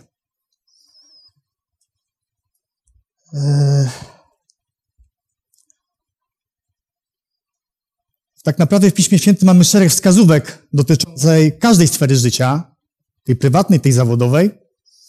E, mi osobiście podobają się przypowieści Salomona. Tam mamy szereg zasad i reguł, również w biznesie. Co więcej, Salomon e, pokazuje nam, czego tak naprawdę powinniśmy pragnąć bardziej niż bogactwa, e, niż wszystkiego tak naprawdę. E, w trzeciej księdze, e, przepraszam, w pierwszej księdze królewskiej, w trzecim rozdziale od 9 do 16 można sobie przeczytać. Ja teraz oczywiście tego nie będę cytował, ale tam mowa jest o mądrości. To ona prowadzi nas do szczęścia, do sukcesu w życiu. I to ona powoduje później, kiedy już ten sukces osiągniemy, żeby nie stała się dla nas przekleństwem, żebyśmy dobrze tym wszystkim rozdysponowali i żebyśmy byli wielkim wsparciem dla ludzi. Bo bardzo ważne jest to, co my zrobimy później, kiedy już ten sukces osiągniemy. Często, często po prostu sukces ludzi gubi. E, dlatego dobrze mieć jest e, otwarty kompas, e, czytać Pismo Święte. Naprawdę tam jest wiele cennych wskazówek. Pracę. Pracę możemy również yy, wykorzystywać do, do głoszenia Ewangelii, ale w taki prosty, praktyczny sposób, niekoniecznie yy, chodząc, czytając Pismo Święte ludziom, jak to ja to mówię, uderzając ich głową po głowie, ją, po prostu możemy być bardzo życzliwi dla ludzi, pochylić się nad problemami ludzi. Wystarczy, że przestaniemy być w centrum uwagi, być pępkiem świata, myśleć tylko o swoich potrzebach. Naprawdę niesamowicie to zmieni nasze życie i podejście ludzi do nas. E, ludzie nas zaczną e, dostrzegać, będą się chcieli z nami zaprzyjaźnić. Wtedy będzie łatwiej nam przedstawić e, swojego dobroczyńcę. No, bardzo ważne jest, abyśmy w tym wszystkim mieli dużo pokory. I tutaj była mowa już o przeciwnościach losu. Oczywiście to nie jest tak, że Bóg mnie już nie doświadcza w życiu, bardzo mnie, bardzo mnie doświadcza, ale to tylko po to, żeby mnie wychować. Żebym nie urósł w piórka, a przede wszystkim trudne doświadczenia kształtują nas charakter. Bo przecież nigdy byśmy się nie nauczyli jeździć na rowerze, gdybyśmy parę razy nie spadli z niego. Y, trudne, trudne sytuacje uczą nas. Uczymy się na błędach przecież, prawda? Wyciągamy wnioski. Ale jeżeli powierzymy swoje sprawy Bogu, swoje życie, to te przykre, przykre doświadczenia wobec tych błogosławieństw, które Bóg ma dla nas, będą niczym. I tego wszystkim serdecznie życzę. No dobrze, mhm. ale to y, ja słyszę, że cały czas bądźmy z Bogiem, Bóg nam będzie błogosławił. A co jeżeli jest masa wiernych ludzi i nie czują tego błogosławieństwa, nie mają? Y, to jak sądzisz, z czym to jest związane? Mm, myślę, że e, źle szukają. Myślę, że źle szukają. Znaczy, tak naprawdę nie wiemy, kiedy Bóg tak naprawdę zadziała w naszym życiu, tak? Wielu ludzi szuka i nigdy nie ma, nigdy nie jest tak, że jeden znajdzie, że ten, kto znajdzie szybciej, jest lepszy od tego, kto znajdzie później. Najważniejsze, żeby znaleźć. E, tutaj najważniejsze jest działanie. Żebyśmy codziennie rano starali się szukać Boga, jednocześnie rozwijać się, tak? E, szukać swoich pasji, które lubimy, wtedy będzie nam łatwiej znaleźć tego Boga na pewno. E, ale to nie jest powiedziane, że koniecznie musimy odkryć swoją pasję, żeby znaleźć Boga. Może Bóg nam na, najpierw e, najpierw poznamy Boga, później On nas doprowadzi do tej pasji. No u mnie było odwrotnie. U mnie Bóg najpierw dał mi tą pasję, żeby, żeby pokazać mi, że jednak czegoś będzie mi brakowało, że masz to, co chcesz, masz tą pracę, masz ten efekt finansowy, masz ten czas wolny, ale nie będziesz szczęśliwy. I dopiero wtedy, jak to wszystko połączyłem w jedność, dopiero okazało się, że jest, że jest tak, jak jest. Że jest tak, jak, tak, jak, tak, jak, tak jak, że jest dobrze. Dziękuję Ci serdecznie. Dziękuję bardzo. Tomasz z Warszawy. I mamy jeszcze jednego Tomka, który zresztą też jest z Warszawy, chociaż pochodzi ze Szczecina. ze Szczecina. Tomek Oścista Ryba, prowadzisz kanał na YouTubie. Zgadza się. Nie wiem, czy wiecie, wrzućcie Oścista Ryba, posłuchajcie, jakie wspaniałe rzeczy Tomek nam mm, opowiada. Zapraszam Ciebie i Dziękuję. słuchamy Cię, co masz ciekawego nam do powiedzenia. E, zapewne teraz zdenerwuję trochę operatorów, bo będę trochę chodził, niech się też trochę poruszają. E, słuchajcie, chciałbym opowiedzieć Wam e, historię Najważniejsze doświadczenie w moim życiu, które, no prawie najważniejsze, które pokierowało mną do tej chwili. E, jak pewnie widać, jestem najmłodszy z wszystkich uczestników. E, no 25. No nie wyglądam, wiem o tym. W każdym razie historia zaczęła się, gdy miałem 18 lat. Gdy miałem 18 lat, e, do tego czasu lubiłem imprezować, lubiłem, no Znaczy Boga miałem na, na, dalszym, e, na dalszym planie. E, jednak zdarzyły się pewne e, rzeczy. Zacząłem się interesować tym Bogiem, zacząłem przede wszystkim interesować się religią i tym, czy w którejś religii jest Bóg. Zacząłem badać różne wyznania, różne religie i w związku z tym zacząłem czytać również Pismo Święte. To wszystko się złożyło na to, że w wieku 18 lat postanowiłem całkowicie oddać się Bogu i że Bóg, żeby Bóg był na, na pierwszym planie mojego życia. Ale to jest inna, dłuższa historia. Chciałbym powiedzieć o historii, e, która zdarzyła się na studiach. Poszedłem na studia, e, zupełnie nowe miejsce, bo w Szczecinie się uczyłem. Um, I zastanawiałem się, jak wykorzystać tą wiedzę, którą sam już posiadłem, e, czytając o tym Bogu, rozmawiając z Nim w modlitwie. I sytuacje same przyszły, ponieważ mieszkałem w akademiku. Akademik ma to do siebie, że tam nie ma czegoś takiego jak prywatność, nie ma czegoś takiego jak e, zamknięcie się w pokoju i, e, i uczenie się lub oglądanie i tak dalej filmów. Nie, to jest bardzo otwarta społeczność, a zwłaszcza, że w pokoju obok e, lubili też poimprezować. E, no to co się robi na imprezach? No zawsze się też w pewnym momencie zaczyna rozmawiać o tych głębszych sytuacjach, o, o Bogu, o Biblii, e, o duchowości i w jakimś tam momencie ktoś, e, ktoś, e, ktoś zobaczył, że ja Biblię czytam, mm, no i tak się zaczęło, że ludzie zaczęli na takich, e, gdy zaczy, zaczynały się rozmowy na temat Boga, wołali mnie albo po prostu przychodziły delegacje do pokoju e, 911 e, i Tomek, co o tym myślisz? Jak, jak to tym, ty to wyczytałeś w Biblii? E, sytuacje się powtarzały tak, że na dziewiątym piętrze e, ludzie po prostu przychodzili z jakimiś problemami duchowymi i tak dalej. Ale w pewnym momencie mm, usłyszałem taki no, cichy głos, Tomek, e, musisz się przeprowadzić. Wyprowadź się z akademika. Nie do końca rozumiałem e, tą decyzję, ale akceptowałem ją, e, więc przeprowadziłem się, e, wynająłem stację razem z kolegą i tam mieszkałem. I nie minęło wiele dni, i zaczęło mi brakować tych rozmów, tych, e, tej otwarto, e, otwartości ze z innymi studentami. Oczywiście spotykałem się z nimi na korytarzach, ale to już nie było to, nie? I zastanawiałem się, pięć dni minęło, modliłem się, Boże, e, właśnie, zdanie, które było ważne w moim życiu. Modliłem się tak, Boże, spraw bym był Twoim narzędziem. I tylko tyle, spraw bym był Twoim narzędziem. Po pięciu dniach wracałem akurat z treningu i taka myśl, bezpośrednia myśl.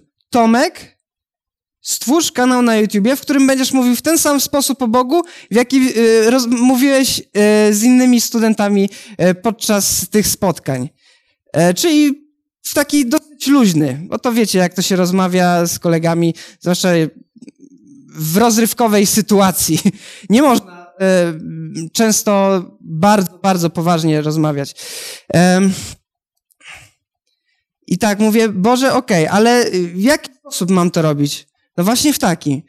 Ale dobra, no to trzeba zawsze, zawsze jest największy problem. A jak to nazwać? Słuchajcie, e, w pół godziny przyszła bezpośrednie e, nazwa Oścista Ryba. Taki kanał. E, Dlaczego Oścista Ryba? Wy, wyjaśniam to na moim kanale w jednym z odcinków.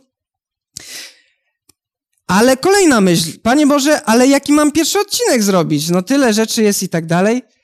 Tomek, powiedz o tym, skąd się wzięło zło na świecie.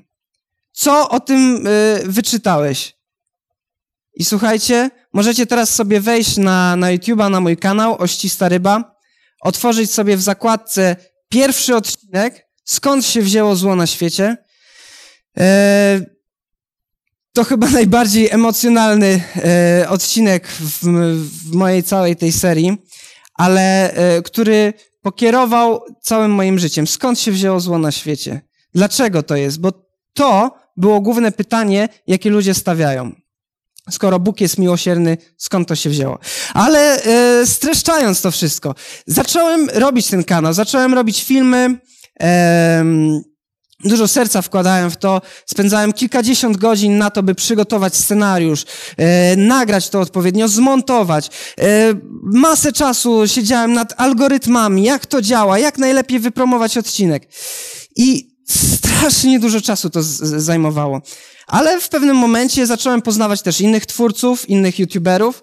Mm, no i przyszło tak, że e, youtuberzy mają swoje eventy takie ogólnopolskie, w którym spotykają się oni z fanami i myślę, a pójdę, pójdę na, pojadę na takie spotkanie do Warszawy.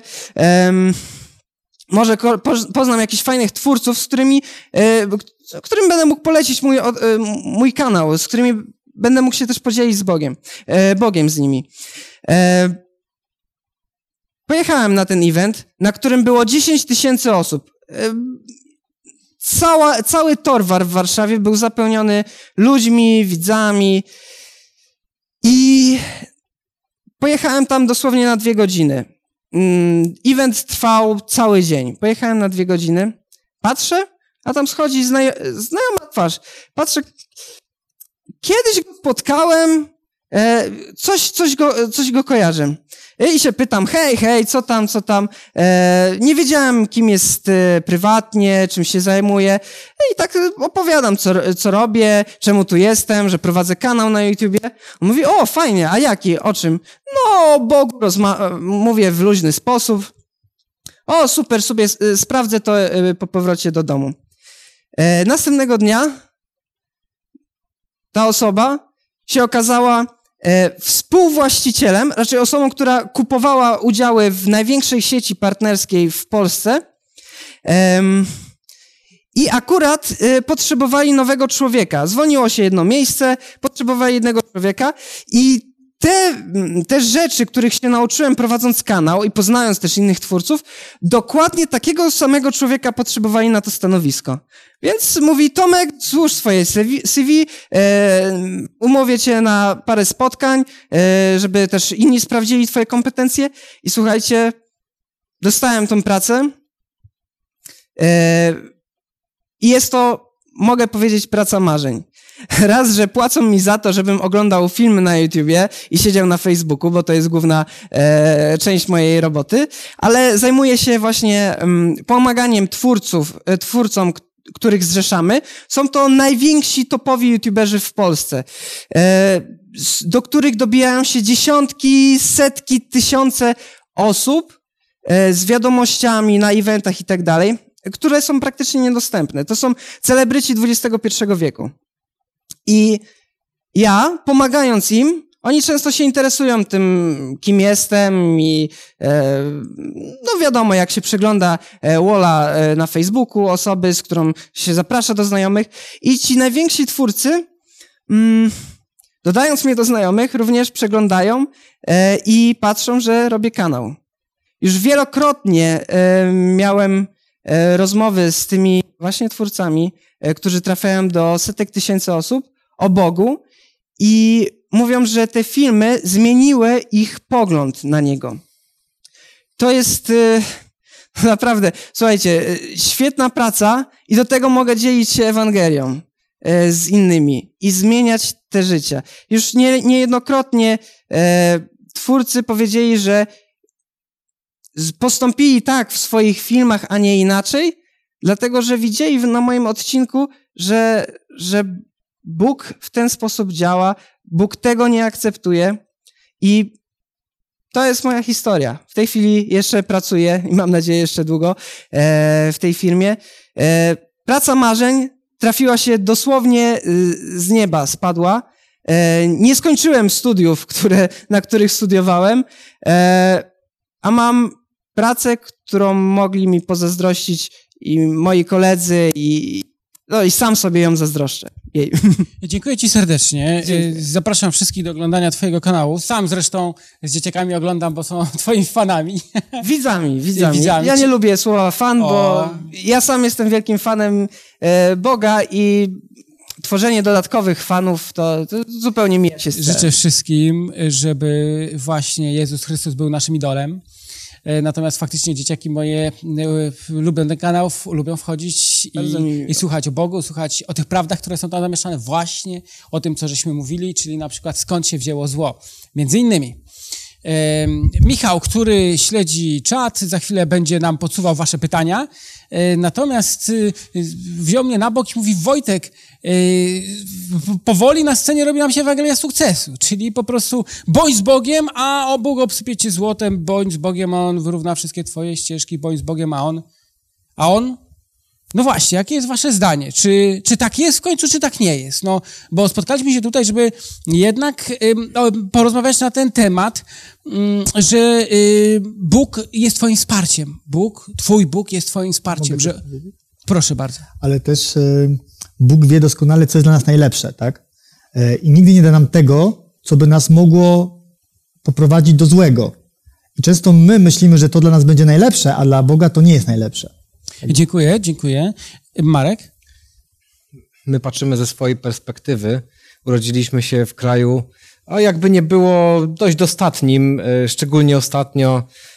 Naprawdę jest nieźle, pomimo wszystko, co, co by nie mówić, jak człowiek jest gotów ciężko popracować, może nie od razu wszystko i Mercedesy i tak dalej, ale na, na życie będzie, prawda? Ale y, nawet w tym naszym kraju, już nawet nie rozmawiając o innych krajach, gdzie naprawdę bieda nie tylko piszczy, ale jest, jest dużo głośniej, ale i w naszym kraju y, są ludzie, którzy przeżywają swoje tragedie i są wierzący. Rodzą się dzieci, które są chore nieuleczalnie.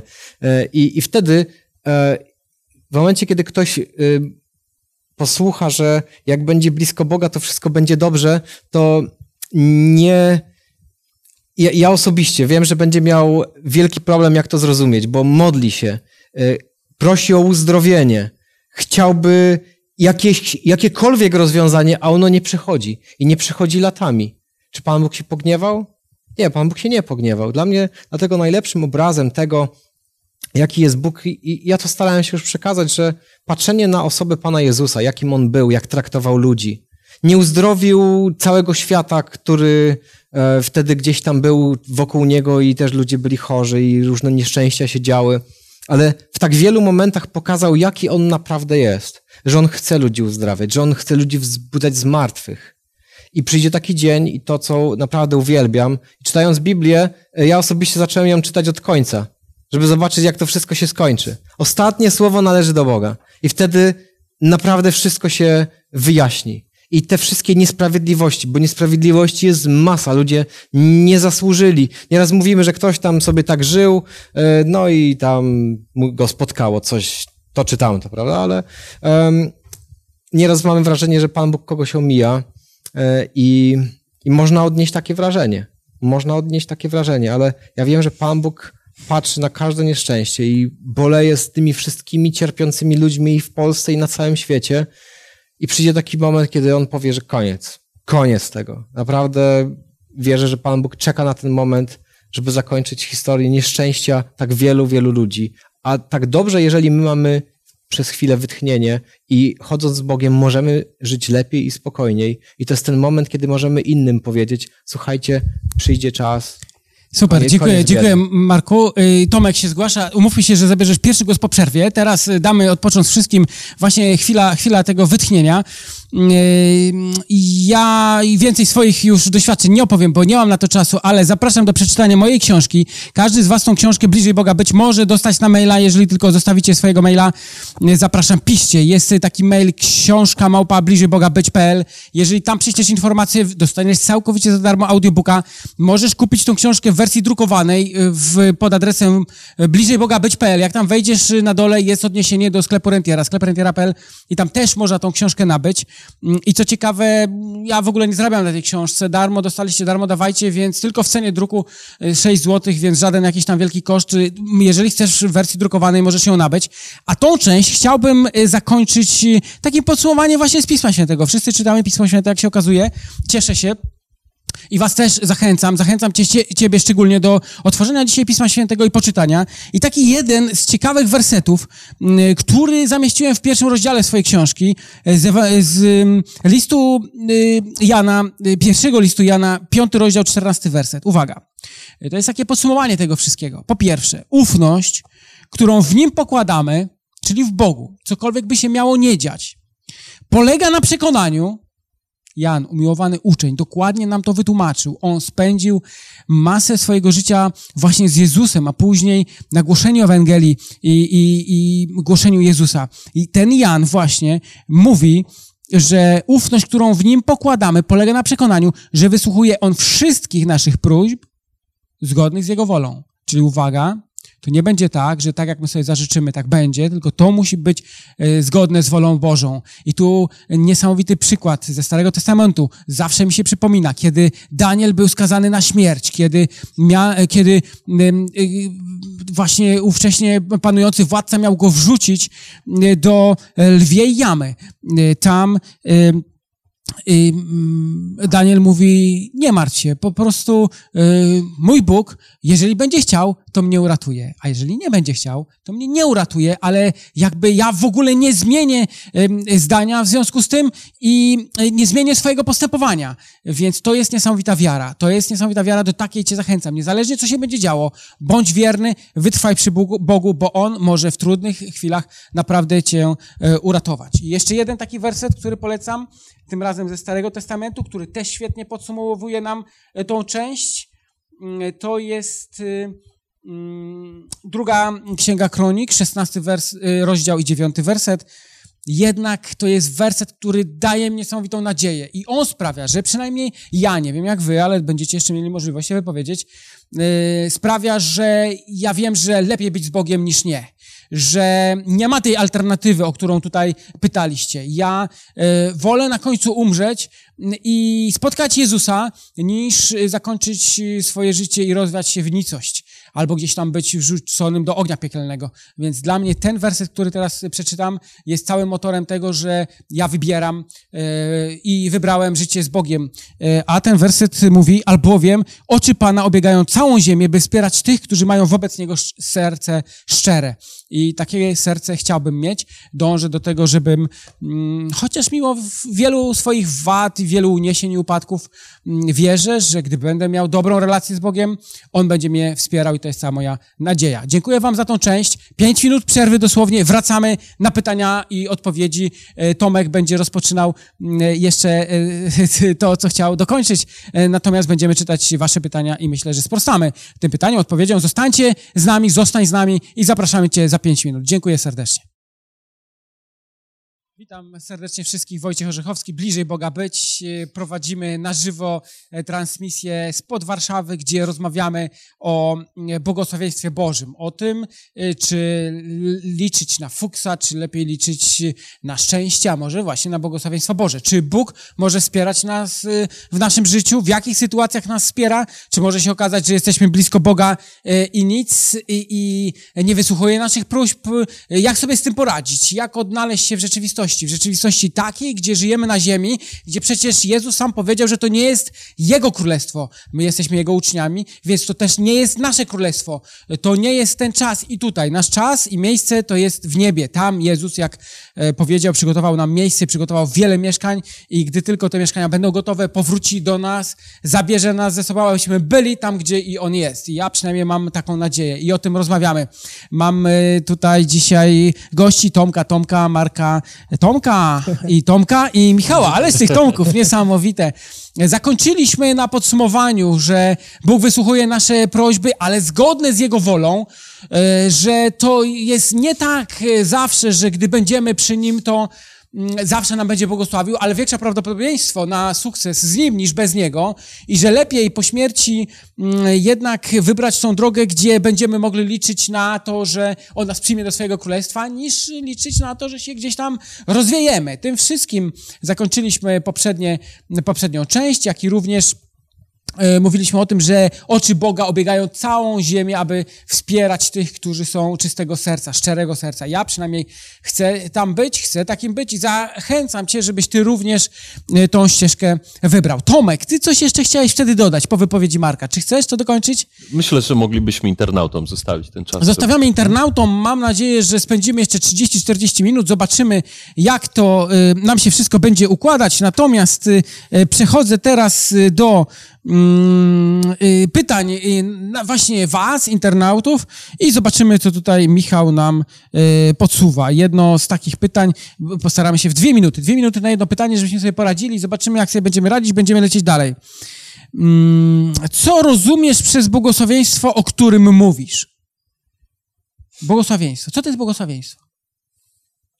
Rozmawiamy o błogosławieństwie. Co to jest mhm. błogosławieństwo? Podajmy definicję błogosławieństwa, Tomek szczęście w takim prostym tłumaczeniu.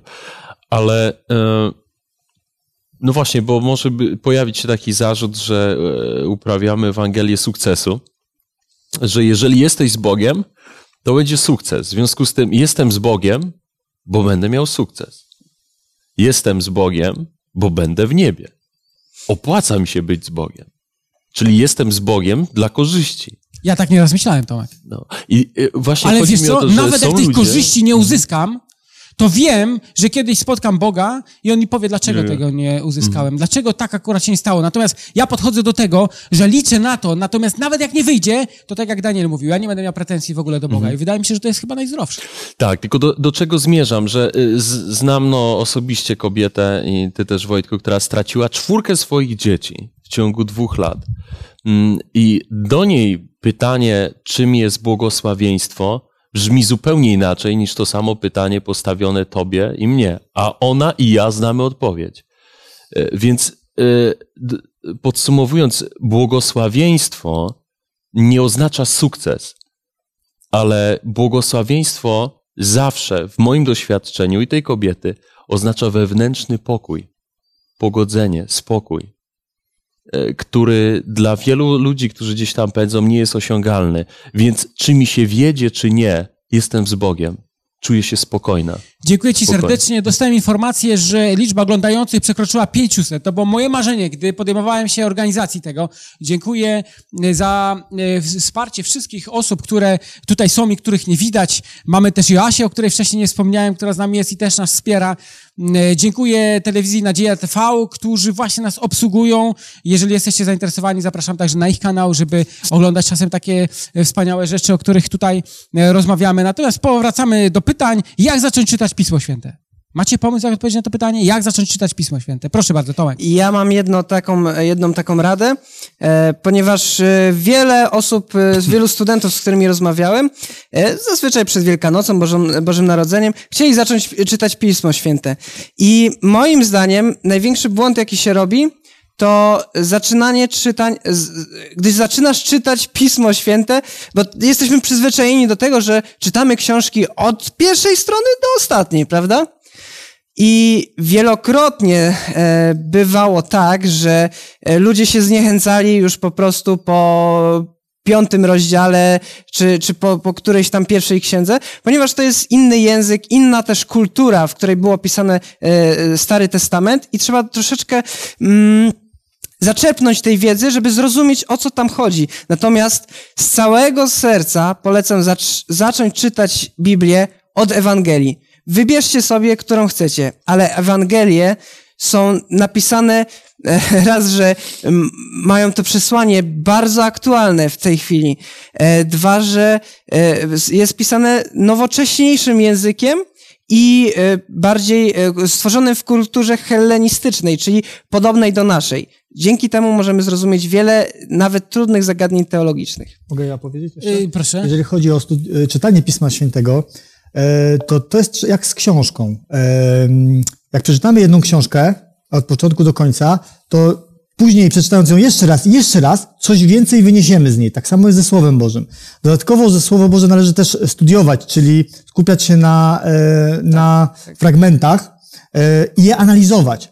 E, Ale także biorąc pod uwagę tło, kto, to, kto je pisał, kto jest autorem, kto jest bohaterem. Co ma Bóg do przekazania w tym fragmencie? Nie czytać po prostu jak książkę jakąś fabularną, tylko książkę z konkretnym przesłaniem. Do mnie, do mnie. Dokładnie, dokładnie. W moim życiu było tak, że ja przeczytałem, postanowiłem sobie przeczytać Słowo Boże od deski do deski. Tak jak powiedziałem, nie da się tak przestudiować Słowa Bożego, ale już po wstępnym przeczytaniu utknęły mi pewne rzeczy w głowie, a później jak zacząłem dalej je studiować, inne rzeczy mi się potwierały. To jest ciekawe. Ważne jest to, żebyśmy wiedzieli, że to jest troszeczkę inna księga, jak, jak, jak reszta książek. Tutaj e, czytając je, Bóg e, Duch Święty napawa, e, na, wch- wchodzi w nasze serca, tak? Oddziałuje na nas. I nawet nie wiemy, kiedy zaczniemy rozumieć te rzeczy. Dziękuję serdecznie. Przechodzimy do następnego pytania. Jeszcze chciałbym- jedna myśl. Tak? Jeszcze Michał, tak? no Michał, to, proszę to jest bardzo. bardzo ciekawy temat, ponieważ ja znowu y, Pismo Święte czy, czy Biblię przez wiele lat czytałem w ten sposób, że podchodziłem, otwierałem y, w dowolnym momencie. To nie, nie tak, że sobie zakładkę, tylko po prostu gdzie mi się otworzyło, tam czytałem. Czytałem do momentu, kiedy stwierdziłem je- jeden akapit, drugi akapit, gdzie, gdzie coś się zaczyna, coś się kończy zastanawiałem się, co przeczytałem, zamykałem i tak y, do następnego razu. I przez wiele lat w ten sposób y, y, czytałem Biblię i w pewnym momencie to mi się wszystko zaczęło składać w jedną całość. Marek? Często Biblię ludzie wykorzystują jako pewien argument do walki, bo albo szukają usprawiedliwienia dla tego, co robią.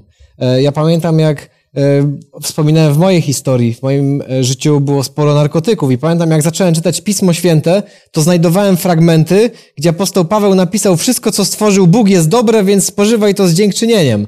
Więc jak człowiek e, chce znaleźć usprawiedliwienie dla tego, co robi, albo żeby komuś po głowie przyłożyć, to po sobie poszuka w Biblii. Dlatego moją z kolei e, taką dobrą radą przy czytaniu Pisma Świętego, fajnie jak Tomek powiedział o czytaniu Ewangelii, bo Ewangelii opowiadają o najważniejszym wydarzeniu w historii całego wszechświata, kiedy Bóg przyszedł na ten świat, żeby pokazać nam, jaki jest. Dlatego Jezus mówi, kto mnie widział, widział Ojca. Mówi, zobaczcie, ja jestem właśnie taki. I my sobie możemy y, Biblię wyciągać, jakieś tam różne e, fragmenty i poskładać świat po swojemu. Ale dla mnie osobiście e, patrzenie na to, jaki jest Jezus, przyglądanie się Jego charakterowi, jak On traktował ludzi, to jest dla mnie najlepszym, e, najlepszą inspiracją do życia. I kiedy zadaję sobie pytanie, co powinienem zrobić, popatrz na Jezusa. I dlatego On jest taką pierwszoplanową w osobą w chrześcijaństwie e, i jest, tak jak Pismo Święte mówi, jedynym pośrednikiem. On jest po naszej stronie. Dlatego osoba Jezusa w przeczytaniu Pisma Świętego jest kluczem do sukcesu. No to ja jeszcze dodam na koniec, że cały właśnie, y, całe Pismo Święte podzielone na dwie części, Stary Testament, Nowy. Stary wskazuje na kogoś, kto ma przyjść. Y, Jak to jeden profesor zwykł mówić, y, nasz wspólny znajomy. Y, Nowy Testament wskazuje na tego, kto przyszedł i powtórnie ma powrócić. Y, To jest y, mowa w Starym Testamencie od początku, od stworzenia przez wybór ludu wybranego, który później Izraela, który później odrzucił Boga. E, Następnie przychodzi Jezus, który mm, jest naszym zbawieniem, umiera za nas y, na krzyżu, a następnie jest mowa o tym, że On powróci, zabierze nas do siebie. I to jest niesamowita historia, z którą warto się zapoznać. Ja zaczynałem studiowanie pierwszych ksiąg Starego Testamentu od książki Patriarchowie i Prorocy, która bardzo pokazywała mi e, całe właśnie tło i, i bohaterów i to wszystko tak jakoś, no autorka tam jakoś tak bardzo przejrzyście to wszystko nakreślała, nie pamiętam tytułu, ale na, y, autorki, ale na pewno sobie znajdziecie w internecie, ktoś kto będzie chciał, y, to, y, to, to, to sobie przeczyta. Ym, Następne y, pytanie. Jak usłyszeć ten głos Boży oraz jak wygląda e, twój dzień z Bogiem, jak wygląda e, ta relacja w praktyce? Ja przepraszam, bo Michał nam imion tu nie popisał internautów, którzy te pytania zadają, no ale my też się uczymy. Myślę, że następnym razem już będzie lepiej. Widzę, że tu na dole już te mm, imiona są. Natomiast tu e, teraz, e, czyli jak wygląda dzień z Bogiem? Jak wygląda ta twoja relacja e, w praktyce? Michał, syn korporacji, co ty byś powiedział na ten temat? Em, Ja po prostu muszę mieć e, w ciągu dnia chwilę e, na to, aby mieć czas porozmawiać z Bogiem. I ta chwila najczęściej jest wtedy, kiedy mm, wstaję, albo wtedy, kiedy jadę samochodem i mogę chwilę zastanowić się nad tym i porozmawiać z Bogiem em, o tym, jak mam dalej postępować w różnych sprawach, ale po prostu jak z przyjacielem, po prostu czasami porozmawiać. Bez, bez e, żadnych szczególnych celów. E, bo to pytanie zadała Kasia e, i jak usłyszeć głos Boga. Mm, W moim życiu było tak, że tylko w, je, w jednym momencie usłyszałem tak rzeczywisty głos Boga. I to było właśnie, jak opowiadałem, przy, em, przy utworzeniu tego całego programu ewangelicznego, jakim jest e, kanał Oścista Ryba, który prowadzę. E, Natomiast e, więcej mi się e, konkretnie, głosu nie, nie, nie udało usłyszeć i myślę, że wielu z nas też nie było dane i pewnie nie będzie. Natomiast jak usłyszeć? Czytając Bi- Biblię, Pismo Święte, wielokrotnie, na pewno każdy z nas miał tak, że miał jakiś problem, e, myślał nad czymś, e, potrzebował pocieszenia. Otwierał Biblię, dosłownie na chybił trafił, wzrok pada na jeden werset i to jest to. I to jest idealna odpowiedź na, na mój problem. A Pismo Święte, jak sami mówimy, jest Słowem Bożym. Ja mam taką też małą radę, e, żeby właśnie mm, zaczynać dzień od Pisma Świętego, e, żeby znaleźć w ogóle podczas dnia, w ciągu Wstajesz dnia. wcześniej i przez to? E, Czasami nie, czasami w ciągu dnia studiuję albo pod wieczór, ale chodzi o to, żeby nawet przeczytać jakiś fragment co tam, co tam jest zawartego w, w tym fragmencie, wdrożyć w życie, że to niech to będzie taka drobna rzecz, żeby to wszystko e, powoli tak szło. To nie musi jakimś, jakimś e, na hura, musimy teraz wszystko rzucać, tak, e, i po prostu brać Słowo Boże i chodzić i, i czytać i starać się walczyć z tym wszystkim. Bóg jest dla nas cierpliwy, daje nam czas. Możemy naprawdę bardzo spokojnie do tego podejść. Wystarczy drobną rzecz, jak wprowadzimy w życie, ta drobna rzecz będzie powodowała, że będziemy wprowadzać kolejne, kolejne, kolejne, bo to najważniejsze, żeby to wszystko było w praktyce. Nie chodzi o to, żebyśmy byli... Właśnie Tomek, ja też chciałbym powiedzieć, bo słuchajcie, no, padło konkretne pytanie, jak to robić, tak? Jak to robić? My czasem y, możemy jakoś y, słowa nie oddają tego, co tam w duszy nam gra, ale, chodzi, ale chodzi o to, słuchajcie, że pytaliście o to, jak to robić. Powiem wam, na przykład ja wstaję rano, wychodzę sobie na spacer y, i zaczynam mówić. Zaczynam patrzeć sobie czasem w niebo i wyobrażać, że Pan Bóg też na mnie patrzy. Y, Kiedyś słyszałem... I patrzy. I ja wiem, że patrzy. E, Kiedyś słyszałem e, takie bardzo ciekawe wykłady e, Paweł Goja, wpiszcie sobie w internecie. Warto tego posłuchać na temat modlitwy. I on powiedział, że modlitwa powinna być podzielona na takie poszczególne sekcje. Na początku powinieneś uwielbiać e, Boga. Mówię, okej. E, I kiedy zacząłem e, tak robić, mówię, Panie Boże, dziękuję Ci, bo Ty jesteś taki wielki, za to Ci dziękuję, za tamto. Nie czułem, nie czułem jakby tej, tej relacji. I mówię, zaraz, ja robię coś na siłę, to, to chyba tak nie powinno być. E, I wróciłem jakby do, do tego mojego takiego otwartego serca. Mówiłem w danej chwili to, co, to, co czułem. Roz, mówiłem to, co miałem, to, co mi leżało na, na sercu, jaki miałem ciężar. Y, y, Prosiłem też o to, żeby Pan Bóg moją rodzinę chronił, moich bliskich, żeby rozwiązał problemy. Y, Mówiłem mu też w tej swojej modlitwie i mówię to codziennie też, proszę też o moich znajomych, gdzie wiem, że mają jakieś problemy. Y, I, i ta, ta relacja się nawiązuje. Ty czujesz, czujesz taki, taki moment, taki, nie wiem, no niektórzy mogą powiedzieć dreszczyk, że, że jest coś takiego podczas tej modlitwy. Jak chcecie więcej na ten temat, bo mamy naprawdę mało czasu, ja już przekroczyłem y, czas na odpowiedź na to pytanie. Paweł Goja, Paweł Goja, wpiszcie sobie na YouTubie, tam są te wykłady. Polecam wam, bo ja obejrzałem, naprawdę są świetne. Dobrze, to pytanie od Basi i może Marek odpowie, bo już widzę, że się wyrywa. jak w takim razie słuchać głos Boga i jak odróżnić go od innych głosów? Bo to wcale, to co słyszymy wcale nie musi być głosem Bożym. I co wtedy, nie? Żebyśmy w pułapkę jakąś nie wpadli. Kończąc jeszcze tą poprzednią myśl, bo ona Dobrze. była bardzo dobra. w- Wszystko naprawdę jest, zależy od tego, jak y, rozumiemy, kim Pan Bóg jest. Bo jeżeli Pan Bóg jest kimś y, groźnym, y, to czy to będzie Jego głos i będziemy się nad tym zastanawiali, czy jak ten dzień ma wyglądać. No to jeżeli Pan Bóg jest groźny, to ja wstaję rano i już się rozglądam, gdzie mi tutaj jakaś cegła może na głowę spaść, bo może coś złego zrobiłem. A jeżeli y, Pan Bóg jest kimś dobrym, kimś naprawdę życzliwym, kimś, kto mnie szuka. E, I, I dlatego tak bardzo zachęcam do tego, żeby patrzeć na osobę Pana Jezusa, na Jego nauczanie, na to, jakiego Boga On pokazał, to wtedy wszystko zaczyna inaczej wyglądać. Mój dzień z Bogiem może wyglądać tak, że budzę się rano i mówię, o Panie Boże, ciągle tutaj, no dobrze, no to skoro, skoro jeszcze tutaj, to zróbmy dzisiaj coś fajnego razem. I im ja bardziej skupiam moją myśl na to, że, że Pan Bóg jest gdzieś blisko, albo tak jak Tomek mówi, że patrzy na nas, bo On, on potrafi na nas wszystkich patrzeć, to tym lepiej słyszymy Jego głos w różnych momentach. Czy to będzie idąc gdzieś tam sobie ulicą, e, czy zastanawiając Ale się, co skąd, zrobić. skąd wiemy, że to jego głos? E, Bo kiedy czytamy Pismo Święte, kiedy przyglądamy się osobie Pana Jezusa, to każdy z nas jest w stanie sobie odpowiedzieć, czy to się zgadza. Czy to zrobiłby Pan Jezus? Czy Pan Jezus w- paliłby papierosy? Nic o papierosach nie ma w Piśmie Świętym. Ale kiedy zaczynamy się zastanawiać, co zrobiłby Pan Jezus? No nie, Pan Jezus na pewno by takich rzeczy nie robił, bo to po pierwsze szkodzi zdrowiu, e, a On przyszedł po to, żeby służyć ludziom.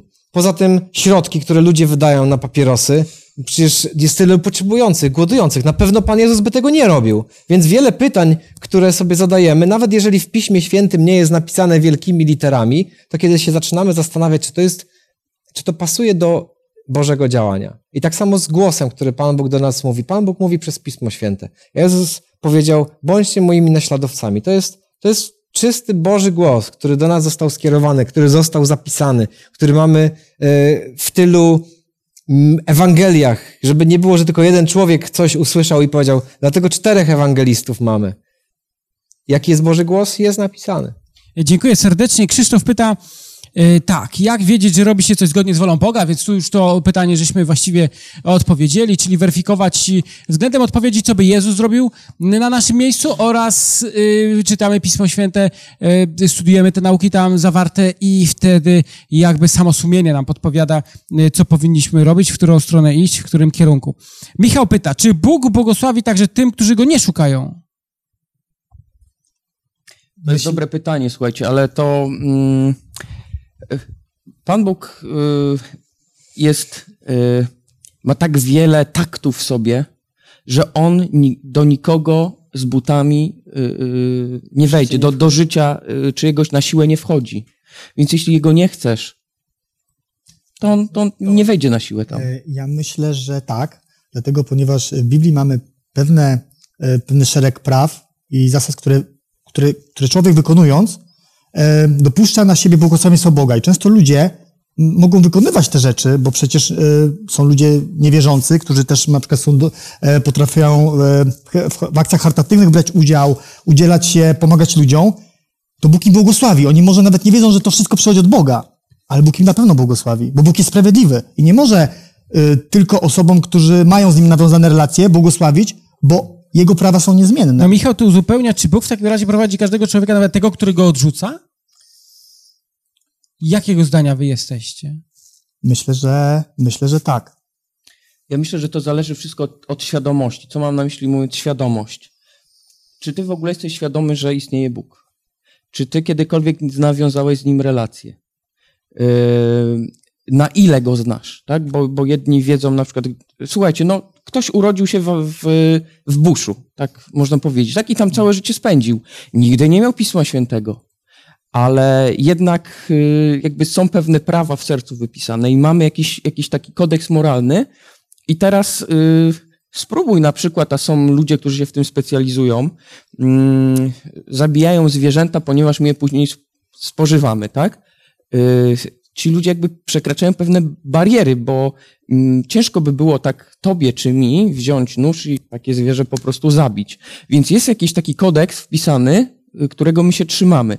Y, I, niekoniecznie ktoś musi dzisiaj o, o, o Bogu wiedzieć i się dowiedzieć, Mm, e, A to wszystko zależy od tego, ile, ile na temat Boga wie. Jeśli robi to szczerze, ze swojego serca, a nie dlatego, że jest wykalkulowany i mówi, dobra, to akcja charytatywna, ostatnio mi się po tej akcji ostatniej charytatywnej tam w firmie lepiej działo, to jeszcze jedna, jeszcze jedna. To, to już jest jakieś takie pe- pewnego rodzaju wyrachowanie, prawda? No ważne, żeby to wszystko wypływało z serca, prawda? Tak. Nie, y, nie dlatego, że A ja uważam, że człowiek, y, który odwraca się od Boga, Bóg y, nic y, jakby na siłę z nim nie robi. Czeka, czuwa, myśli, ale pozostawia go chyba samemu, żeby człowiek sam zrozumiał, czy ta ścieżka, którą odbiera, jest właściwa. I y, to jest tak jak no, z naszymi dziećmi. Jak ja bym spojrzał na dwóch swoich synów i bym któryś z nich się odwrócił ode mnie, okej, kochałbym go całym swoim sercem, ale nic na siłę bym nie robił, czekałbym po prostu. I myślę, że to jest tak jak z synem ma- marnotrawnym w tej przypowieści, gdzie y, po prostu ojciec cieszy się niesamowicie, zabija cielaka, natomiast y, no to człowiek sam wszystkiego musi doświadczyć. Jeżeli jesteś z dala od Boga, jeżeli y, odwróciłeś się do Niego plecami, uważam, że Bóg nie będzie tutaj jakoś specjalnie się Tobą opiekował, ani Cię wspierał. Jak myślicie? No jeszcze jest taka kwestia, że e, jednak my czasami rozmawiając z Bogiem prosimy o to, aby mm, inną osobę e, wprowadził na tą odpowiednią ścieżkę, tą odpowiednią drogę, pokierował w tym odpowiednim kierunku. No i to, to jest e, moment, kiedy Bóg czasami nas wysłucha. Marek? Pan Bóg lubi wszystkich ludzi, nawet tych, którzy się od Niego odwracają i jest napisane w Słowie Bożym, że Jego słońce świeci nad dobrymi i złymi. E, I, I nawet jeżeli ludzie odłączają się od, od znajomości z Bogiem, mówią nie ma Go, nie interesuje mnie to, to cóż, no, mamy takie prawo, tak? Każdy wybiera, co dzisiaj kliknął wieczorem, e, gdzie poszedł, e, czy um, jutro zaczniemy dzień z Panem Bogiem. To jest nasza decyzja. Pan Bóg na pewno chciałby, żeby wszyscy ludzie mogli być szczęśliwi. Szczęśliwi nie znaczy zdrowi i bogaci, szczęśliwi znaczy blisko Niego. Szczęśliwi znaczy pełni spokoju w sercu, że cokolwiek się dzieje, to wiem, że jest ktoś, kto, e, do kogo należy ostatnie słowo. I e, myślę, że bardziej w tych kategoriach. Musimy też pamiętać, że e, Pan Bóg, dając wolną wolę, tak jak nam daje, to my decydujemy, którą stronę idziemy, co robimy. W wielu momentach naprawdę od nas zależy i tylko od nas. Tak ta zła wola w życiu wielu ludzi dotyka tak nas, jak i innych. I dlatego mamy taki świat. I później ludzie się pytają, dlaczego jest tyle wojen, dlaczego ktoś tam umiera. Minęło sporo czasu, kiedy ludzie, korzystając ze swoich wyborów, wybierali źle. I my dzisiaj e, zbieramy tego konsekwencje w różnym wymiarze. Na szczęście byli tacy, którzy podejmowali dobre decyzje. Dlatego możemy dzisiaj brać Pismo Święte, czytać je. Nikt nas za to nie skazuje na żadne więzienia, ani nic takiego. Żyjemy A kiedyś tak było. Kiedyś tak było, to prawda? Więc pewne rzeczy naprawdę się zmieniły. Jedne w złą stronę, a drugie w dobrą stronę. A Pan Bóg mówi, no ludzie wybierajcie. Ci, którzy wybierają Bożą stronę, ja jestem przekonany, że życie jest przynajmniej spokojniejsze. Wiem, dokąd idę, wiem, skąd jestem, wiem, po co. To jest tak ważne pytanie. Nawet jeżeli nie wszystko idzie łatwo, ale przynajmniej jest w tym sens. Czyli na początku każdy dostaje tyle samo, a później w zależności od tego, co z tym zrobisz. To chyba nie jest tyle samo, bo różni ludzie w różnych, różnych miejscach się rodzimy, w różnym kraju. Czasem rodzimy się z Biblią pod pachą, jak ktoś się urodził w chrześcijańskim, porządnym domu, a, a nieraz ludzie urodzili się i, i rodzice chodzili do tysiąca różnych bogów, składając im ofiary, jak urodzili się gdzieś tam w Indiach. E, I w tym Galimatiasie naprawdę um, my jesteśmy akurat w naprawdę dogodnej sytuacji. Ja myślę, ale że to ma miejsce i sposób, żeby dotrzeć do umysłu każdego trudne, człowieka. Trudne pytania, trudne. Przejdźmy dalej. Darek i Kasia e, pytają yy, o porażki, o, o próby z perspektywy postrzegania jako dar, czyli jakie doświadczenia okazały, yy, takie życiowe, porażki okazały się dla was Bożym darem.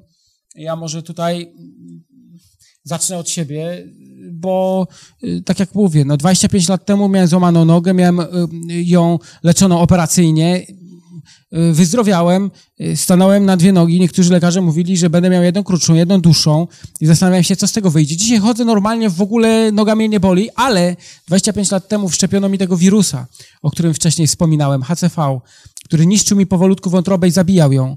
I to było niesamowite myśleć o tym, że nadejdzie taki dzień, gdzie być może będzie się trzeba po, pożegnać z życiem. I, I to w jakiś sposób sprawiło, że właśnie przyszedłem do Boga i cały czas się mocno e, Jego e, ubrania trzymałem, jak to się mówi, i, i nie odpuszczałem. I, I wierzyłem, że Bóg jest w stanie e, gdzieś tam w życiu mi pobłogosławić i pociągnąć. Wtedy lekarze zakazali mi pić alkoholu i całe szczęście nie piję do dzisiaj, a kto wie, tak mi się wydaje, że gdybym, gdyby nie ta choroba, mógłbym dzisiaj być alkoholikiem. Mm, dzisiaj faktycznie moje życie się pokładało, jestem zdrowy, mam rodzinę, jestem szczęśliwy. Właściwie chyba mam wszystko. I to jest teraz największy test dla mnie. Czy czasem nie pójdę w, nie w tą stronę, co trzeba? No mam nadzieję, że tak nie jest, bo między innymi to, że tu jesteśmy, to, że mm, właśnie wywyższam Boga w swoim życiu, to jest chyba dowód na to, że y, chyba w dobrą stronę idę i taką mam nadzieję, że zajdę tam, gdzie powinienem i ty też tam będziesz i spotkamy się kiedyś po drugiej stronie i będziemy mogli śpiewać Bogu chwała na wysokościach. Jak jest z wami? Jakie porażki, jakie doświadczenia życiowe sprawiły, że że właśnie jesteście blisko Boga. Ja pamiętam, Tomek, kiedyś chyba mm, słyszałem taką historię o tobie, że jak byłeś małym dzieckiem, też miałeś taką przygodę, że mm, umierałeś i było niewiele nadziei dla ciebie. Czy to miało wpływ jakiś na twoje dalsze życie? Mhm, mhm. Jesteś lekarzem dzisiaj, pomagasz innym. E, sytuacja jest e, o tyle ciekawa, że mm, chorowałem na płuca, e, a dzisiaj leczę ludzi chorych na płuca.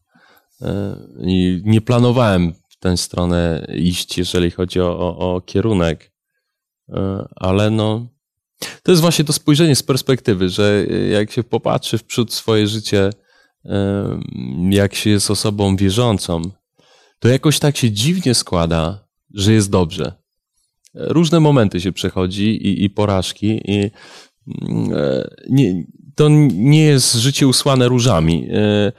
E, I e, trzeba wiele razy wstać z własnych kolan, z własnych błędów też mm, i iść naprzód, ale to jest fantastyczne w Bogu, że to jest zawsze Bóg drugich szans.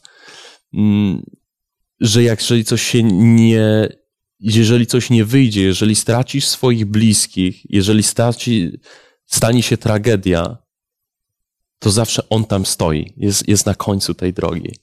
E, to nie on jest sprawcą, tylko nie. on jest twoim e, wspomożycielem, tak. twoją, tak. twoją pomocą dla ciebie. Chodzi o to, że masz do kogo wrócić.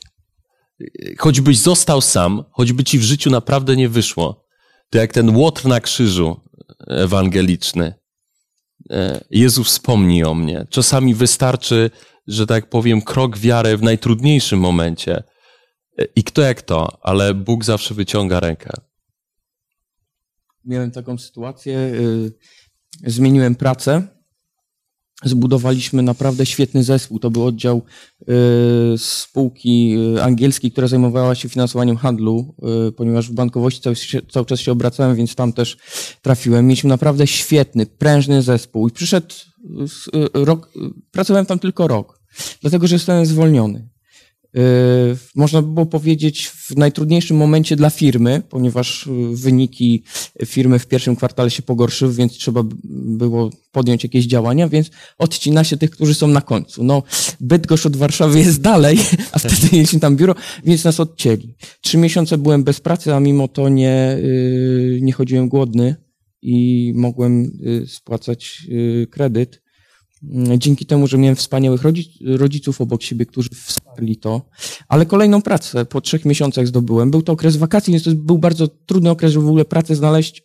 A szczególnie kiedy y, stajesz się w jakimś zakresie ekspertem w jakiejś dziedzinie, to, to jest wąska dziedzina i tam po prostu mm, musisz swoje odczekać.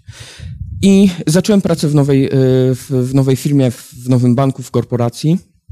E, przykładałem się do tej pracy, zresztą jak do każdej innej, e, w stu procentach. E, i okazało się, że nie ma wyników. Kiedy były organizowane szkolenia, to były szkolenia naprawdę na najwyższym poziomie. Przychodzili tam szkoleniowcy z ogromnym doświadczeniem. Byłem na tych szkoleniach aktywnych. Chciałem się jak najwięcej nauczyć, bo pomimo tego wiedziałem, jakie mam atuty i zalety, wiedziałem też, że wiele jeszcze się mogę nauczyć i, i byłem przez nich typowany jako ta osoba, która będzie tam ciągnęła całą sprzedaż w tej w, w, w firmie.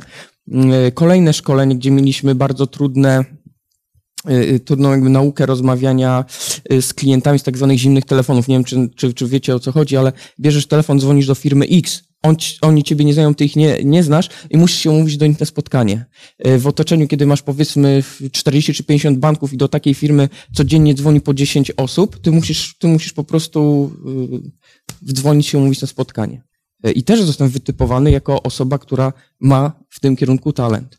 Ale, co, ale było coś, ciągle coś nie tak. Moja sprzedaż w tej firmie mm, y, nie była na takim poziomie oczekiwanym przeze mnie, przez moich szefów y, i nie wiedziałem o co chodzi. Kompletnie nie wiedziałem o co chodzi. Y, doszło też do tego, że już po tych latach pracy w banku po prostu byłem bardzo zmęczony tym, tym że ciągle muszę dać 110% z siebie i potrzebowałem takich trzech miesięcy odpoczynku.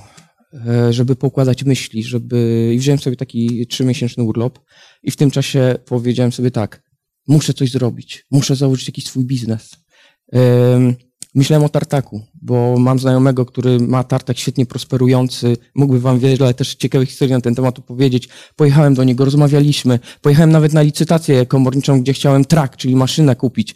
Y, było 15 osób. Ja się już ostatni licytowałem z jednym człowiekiem, ale powiedziałem pół aptaki, więcej nie, nie, nie przeskakuję. Nie udało się, porażka. Później jak się zacząłem rozglądać, mówię, tu tartak, tu tartak. Jak dobrze, że tartaku nie, nie założyłem. Yy, budowałem swój dom, yy, yy, można powiedzieć, mocno się zaangażowałem, więc jakby praca w banku dała mi też takie możliwości poznania ludzi, którzy są właścicielami firm, które produkują na przykład materiały budowlane. Yy, jakąś tam sztuką budowlaną się też zapoznałem. Yy, I yy, pomyślałem sobie tak, znam ludzi, mam jakieś tam doświadczenie, hurtownia budowlana, działamy, działamy. Tam już mam powiedzmy nierozpoczęty biznes, a już porażkę, już, już no, masz takie poczucie, że coś ci nie wyszło. Kolejny biznes, hurtownia budowlana. Dobrze, zaczynamy. Potrzebujesz 300 tysięcy na start. Yy, potrzebujesz zrobić yy, Y, magazyn, nie mam tych pieniędzy, dobrze, zrobimy to inaczej, będę jeździł, będę jeździł po budowach, rozmawiał z ludźmi, robił im oferty, będę od producenta przywoził im bezpośrednio y, towar. Y, okazało się, że jestem w stanie zarobić tylko na dobrą premię, ale nie, nie na to, żeby utrzymać rodziny. Kolejna, kolejna porażka i i, I zacząłem się zastanawiać, co jest nie tak. Dlaczego mam porażki? Przecież w tym, w tym czasie modliłem się i prosiłem Pana Boga, żeby mi pomógł, bo po prostu jesteś w takim punkcie, gdzie nie wiesz, gdzie się ruszyć, a coś musisz zrobić i tracisz cierpliwość. I y, przyszedł taki moment, że z żoną pomyśleliśmy sobie, ponieważ mieszkamy 25 km od Torunia, a tam y, nasza córka y, chodzi do przedszkola, tam sporo czasu też spędzamy, więc dojazdy i tak dalej, więc stwierdziliśmy, że dobrze by było może mieć tam jakieś małe mieszkanko swoje, tak dodatkowo, y, żeby żona tam miała też swoją pracownię i tak, żebyśmy mogli się na tak zwaną noc zaczepić tam. Ale stwierdziliśmy, kurczę, musimy się wtedy znowu w jakiś kredyt wpakować, przysłowiowo mówiąc, i, i, i, kolejne obciążenie. Tutaj nie jest kolorowo. I trafiłem w tym momencie na y, Wojtka y, Orzechowskiego, który mówił o inwestowaniu w nieruchomości. Y, I za, zacząłem oglądać te filmy i mówię, okej, okay, dobrze, to mi się podoba. Nawet jest zgodne z tymi moimi jakby doświadczeniami, które zebrałem, wchodzimy. Y, pojechałem sobie na, na, na takie warsztaty, no ale wiecie, od, od warsztatów do bycia inwestorem, to trochę czasu jeszcze musi zostać. A jaki, jaka największa bariera jest, jak myślicie, żeby inwestować? No pieniądze. Pieniądze. A ja tych pieniędzy nie miałem. Dosłownie, tych pieniędzy nie miałem. E, wszystko się tak poukładało, że ta praca, w której e, jakoś tam nie za bardzo, nie za bardzo wychodziło, to zmotywowało mnie też, że musiałem zmienić tą pracę, chociaż, chociaż na jakiś czas. E, e, pracowałem, e, pracuję dla jakby grupy banków spółdzielczych, szkole tam ludzi, wykonuję pewne usługi dla, dla ich klientów i poznałem wiele, wiele osób i w tych bankach, prezesów, dyrektorów, z niektórymi się zaprzyjaźniłem i okazało się, że ci ludzie, kiedy im opowiedziałem o swoim pomyśle, powiedzieli mi, Tomek, to my tobie pomożemy. Wiem, że nie ma to czasu, ale gdybym chciał wam rozrysować jakby mechanizm tego, jak dzisiaj, e, e, co musi się zadzieć, żebyś otrzymał kredyt, e, to mm, wiedziałbyś, że to, co się stało w moim przypadku, w przypadku mojej żony, czyli otrzymaliśmy duży zastrzyk gotówki, tak, że dzisiaj możemy w ciągu tego roku obrócić sześcioma nieruchomościami, to, to stało się po prostu dla nas jakiś, jakimś szokiem, jest niesamowite. Po prostu dostaliśmy Y, zostały nam pożyczone pieniądze y, na tak zwane dobre słowo, bo dzisiaj wiecie, pieniądze trzeba się zabezpieczyć. Wszyscy się zabezpieczają, a szczególnie banki. I uważasz, że to cud? Ja Uważasz, uważam, że to, że to cud. Gdybym wam rozrysował cały mechanizm udzielania, y, udzielania kredytów, to byście powiedzieli, to jest niemożliwe. To jest niemożliwe. Gdybyście zrobili Czyli to, co ja... niemożliwe rzeczy nie tylko w życiu się zdarzają w szpitalu, nie tylko w naszym osobistym, ale również i w biznesie. I chciałem wam jeszcze powiedzieć jedno. Ja nie wiem, czy ścieżka tak zwanego inwestora, to jest moje ostateczne słowo. I nie, nie myślcie o tym, że ja y, jakby mam pod tym względem większe aspiracje, tylko że ja dzisiaj cały czas e, e, zastanawiam się i też proszę Pana Boga, żeby pokazał mi, co On by chciał, żebym ja dzisiaj w życiu robił. Być może to jest jakiś etap przejściowy, który musi mnie czegoś nauczyć. Ale puentą tej historii jest to, że ty miałeś do końca zaufanie, że ty nie zwątpiłeś, pomimo tych przeciwności losu, to prawda? To były to ciężkie chwile, ale powiedziałem, Ale, że... ale warto było. ale, wa- ale warto było i powiedziałem, niech, niech się dzieje co chce, ja tobie tą sprawę powierzam, nie wiem, stoję w martwym punkcie, musisz działać, bo ja już nie wiem, co mam robić. I, i nagle w, w ostatnim momencie jakby takie rozwiązanie y, przychodzi i to były dla mnie bardzo trudne chwile. Dziękuję bardzo... serdecznie. E, powoli będziemy e, z, zmierzać e, do końca. Te wszystkie wypowiedzi są mocno budujące. Ja chciałem dobrać takich zwykłych ludzi, e, którzy przychodzą i którzy pokazują, jak bardzo ważny Bóg jest w ich życiu, jak bardzo ważne jest to, że mogą liczyć na Jezusa Chrystusa, który jest ich Zbawicielem. Jak bardzo ważna jest ta perspektywa, że pomimo, że życie nasze niebawem się skończy, to my oczekujemy czegoś więcej, a mianowicie tego, że tam ktoś na nas będzie czekał wspaniały Bóg, Ojciec, z którym już dzisiaj możesz mieć relację, pomimo, że go nie widzisz, pomimo, że go nie słyszysz. Ja w książce swojej opisuję, że to jest tak, jakbym ja był w kuchni, moje dziecko coś z pokoju krzyczy i mnie pyta, a ja mu z kuchni odpowiadam. Czy on musi mnie widzieć, żeby mnie zrozumieć? I my tak do tego podchodzimy. Dzisiaj nie musimy widzieć naszego Ojca. Wystarczy, że go czujemy, że go słyszymy, że wierzymy w niego, że wierzymy jemu. Ostatnie z pytań, e, które e, chciałbym zadać, mm, e, postawiła Karolina i napisała, że Bóg wie wszystko i że Bóg e, wie również to, że będziemy, że jeśli się będziemy modlić, e, to wie o tym, e, zanim o tym, zanim o to poprosimy. I tak się zastanawia, czy powtarzając tyle razy te same intencje, a jest ich trochę, czy czasem on nie jest znudzony. Ja chciałbym tutaj przeczytać na zakończenie z Pisma Świętego właśnie tą przypowieść, o której wcześniej wspominałem. Specjalnie ją wyszukałem. E, Ona jest e, w Ewangelii Łukasza, w 11 rozdziale.